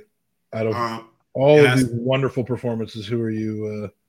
Uh, o- Odegaard is Odegaard is a huge, huge shout, but it has to go to Starboy Saka. We sat here and we we said, Saka, why can't you bring that England form into your game? Saka, you seem like such a great talent, but you really need to put up the numbers. Saka is putting up the numbers, and that second goal was emphatic. He has a little, he's like a wizard with his left foot now, and I love it. You love to see it. Yeah, there, there have been some comparisons, not by me, but but uh, when I was on the post-game show with the Bur- Bergkamp Wonderland, there was there was a lot of discussion about both of his goals being of the Arjen Robben variety. I don't know that I go that far because because they were they were a little tighter. Arjen Robben was like he was out further. He was so much more obvious, and you still couldn't stop it. Um, Saka was a little bit a little bit tighter touches and a little closer to goal, but uh, but yeah, Bukayo Saka was was was was an absolute monster today. Did you know that Saka is the highest contributing um, goal threat under the age of twenty-one in the Premier League? He has more goals and assists than any other player under the age of twenty-one. And so, Saka, so E S R must be twenty-one. Smith Rowe. Yeah. yeah, yeah. E S R E S R hit the twenty-one mark. Yeah, that's the only reason he's not eligible. And and there's still a guy, and I I, I could name him right now because I have his name at the top of my uh, top of my mind. But there's a, I'm not going to do that. There was a guy in the Arsenal America Facebook community who who said this season, like in September of this season, I believe, that Saka was the most o- overrated player in the Premier League. Mm. Uh, that he didn't get stuck in, that he had no goal contributions inside the, uh, you know, inside the, the the eighteen, that he was just beloved because he was this cute young England footballer. And and and I think that post that he made was deleted because I looked for it earlier today, and and, and I, it was nowhere to be found. Yeah, Saka's so, so. Man of the match. Think about your boxer, Colin. Your man of the match. Um, mine's mine's Bukayo Saka as well. Honestly, I was thinking about changing it up because of, you know, Aston grabbed him, but it's it, well, four people it, have grabbed. It, it is it is what it is. It, um, you know, I agree with Aston that I was like, maybe I should choose Odegaard because he went with Saka because he was fantastic as well. But it's I just. It's amazing how quickly we've taken this guy for granted. Like, if he gives us an eight out of ten, no one, no one's really even talking about him because that's just kind of what we've come to expect from this guy. No one talks about his age anymore, which is bananas. He's a bit like um, Trent Alexander-Arnold in that respect, where people just stop talking about his age because he just became that good, that consistently. He's no longer a good young footballer. He is yeah. a good footballer. He's just like, oh, Great. He's one of the best wingers in the league this season. That's just what he is. Um, and it, no one even really talks about the fact that he can't drink alcohol in the United States of America. um, but it's he he just beats his man. It's kind of wild. I saw a tweet today that was like, he doesn't really look that fast or that tricky, but he just makes it look like it's insanely easy to just beat his fullback he, he every creates, single game. He creates just enough space. There was the the what the the the point early in the game where he uh, where he was able to get a cross off to Lacazette, and Lacazette kind of fluffed the the fluffed his lines with the header. Um, I mean, there, that defender was giving him no space, and he found it. He found just enough to get the cross in. Uh, so yeah, so- Saka's a great call. I mean, I just to be different, I want to point out, as well as being my boxer, Tierney was phenomenal today. Uh, you know, all of the all of the goal contributions, or most of them anyway. Well, all but one of them, uh, which Tierney scored himself, came from Saka and from Ødegaard and from Martinelli and and even Pepe, as you talked about. But uh, but Tierney, I mean, between starting the first goal with his interception, I mean, you're seeing you're seeing all of these team goals go back to a point where we're winning the ball back in midfield. Shout out with, Martinelli. With Martinelli did it on the second goal, I think. Um, yeah. He's getting so good he, at that. Tierney yeah. did it on the first goal. I mean, we're winning the ball back, and then about thirty to forty seconds later, after Ødegaard does his thing, uh, we're scoring. And and it's, I mean, it, it, it, you you can't help but understand where these goals came from, because all the other goals we came from started with Ramsdale, and and it's just, I mean, it, it's so fun to watch. So I'm going to go with Tierney as the man of the match. I'm going to give him a shout. Uh, because in addition to his goal today, which was fantastic, he has just regained his spot as being future captain, leader, rock, crosser, just every everything to this team, and and and crowd facilitator. After his goal today, man, that shit means so much to me. I mean, look, I love Saka's knee slide. He got he he did so much. He he, he needs to teach Patino how to do a knee slide. Uh, Patino's got some time, but Saka's knee slide, complete with the quarter turn to the left at the end, was was phenomenal. But I got to give it to Tierney today. Uh, Jared, have you done your man of the match yet? No, and I know he's been taken by everybody, but rightfully so. I think scoring the brace, you would have to give it to Saka. Um, nice. If I was going to give a shout to anybody else, it would be Martin Ødegaard. I think he's kind of the engine that makes Arsenal go and kind of connects the play, and he does the difficult passes and the easy passes really well. The first goal to Saka, you know, it's kind of the obvious play to just lay it off to him and let him do his thing. And then when you saw Martinelli recover the ball for our second goal and send it to him, he immediately turns and whips a long pass to Tierney, spot on target, and sets up the second. So in stride, he played a great game, but I would still go Saka just because of the the two goals. It's hard to not give him his credit. Well, the the the, the Gooners podcast man of the match is by a landslide, Bukayo Saka. Uh, but the but the boxer situation is still up for grabs. So I've I've given mine as Tierney. Uh, Jared has teased that he's got someone else uh, in mind. Aston, who's yours? Well, it, it took some thought. My first gut instinct was to go with Ramsdale because he's absolutely fucking nuts, and that's what you wanted. Like, he just would crazy fight somebody. But the thing is, is he might, you know, he might lose himself in the fight, and you know, you might you might get something scrappy. My thing is, and what I am completely shocked about, nice to know that we have classy fans, but we have, you're suggesting a fighting tournament and nobody's picked Takehiro Tomiyasu. Like, come on. Well, it's I'm, I'm, I'm talking boxing though. I mean, is, yeah, is but it, it's it's a no-brainer. He's he's is it wrong and racist to, to, to assume that he would prefer to use karate than than uh, well than if boxing? You If you follow Tomiyasu like I do, shout out to um, we have a wonderful Gooner that's been translating his um, articles. Takehiro actually writes articles back home to Japan, Ooh. and he has a column, and he actually is, you know, describing his experience being a Japanese player in Europe and all that. And he actually does talk. He does have a lot of national pride, and he does um, fancy the martial arts. And he's six foot one, and he's on job all the time. All the time. He's on job. Right now, if I call him up right now, I'm like, hey, Takehiro, what are you doing? He's like, I'm on job. Hangs up. Like, that's that's the that guy. Sounds that's like you, this sounds from personal experience right here. Yeah, well, I mean. Hmm, They're pals. You, know. you have his number. Pals. All right, pals. So you're going with Takehiro. Okay, yeah. You got, you're going with Tomiyasu. That's, that's, uh, that's legit. Colin, your boxer for Boxing Day? I'm going to shake it up, too. I'm going to I'm gonna, I'm gonna hit Benjamin White for my boxer. I think honestly, a lot of it is all the stuff outside the ring. He just, he fits the mold. Outside I love, the I love, he did it today too, but he is picking up this amazing trend of any time in the game, he bullies his opponent. And it's, there was a picture of it. He's throwing it on the gram, which I love. I love. he ha- he had those moments today. I think he threw it on his story of, of you know, him um, going face to face with a couple of Norwich players. Um, I think he last last week or a week or two, the, the the match against West Ham, he you know posted a photo of him just throwing Mikel Antonio to the floor. Um, I love it. I think he's got the whole the whole boxer vibe going. He's got that Floyd Money Mayweather kind of attitude about him. All right, that's that's a great call, and and and I like the, the the the reasoning given behind it. You clearly did put some thought into it. And now comes the time in the final minute of the podcast where Jared reveals his boxer for the two thousand twenty-one Boxing Day Arsenal Boxer Championship. And it's amazing no one said this person yet. When I think boxer, I want size, speed, athleticism, and someone with a good reach and also has a little bit of an edge to him. Peter Crouch. Tavares is a slam dunk here. Ooh.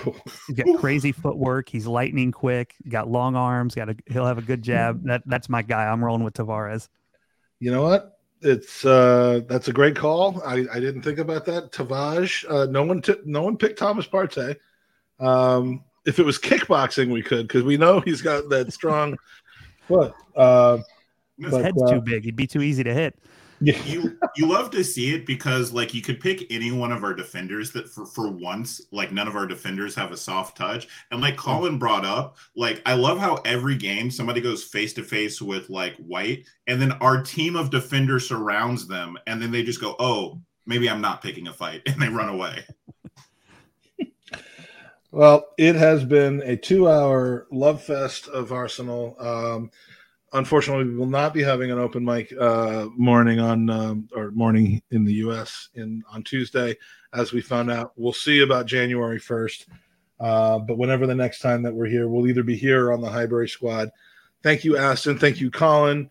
Uh, Jared, give me some help here. Thank you to uh, to Daniel, to Fergus, to uh, um, who else joined us?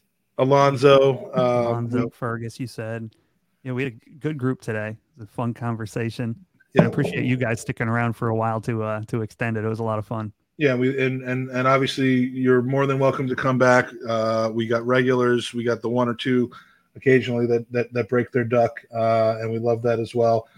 Drago was with us today. It was good to see him. Um, and Yo-Yo, uh, in our boxer situation, we forbade anyone from choosing Kolasinac for obvious reasons. So. Um, so thanks again for joining us. Arsenal are solid fourth in the table.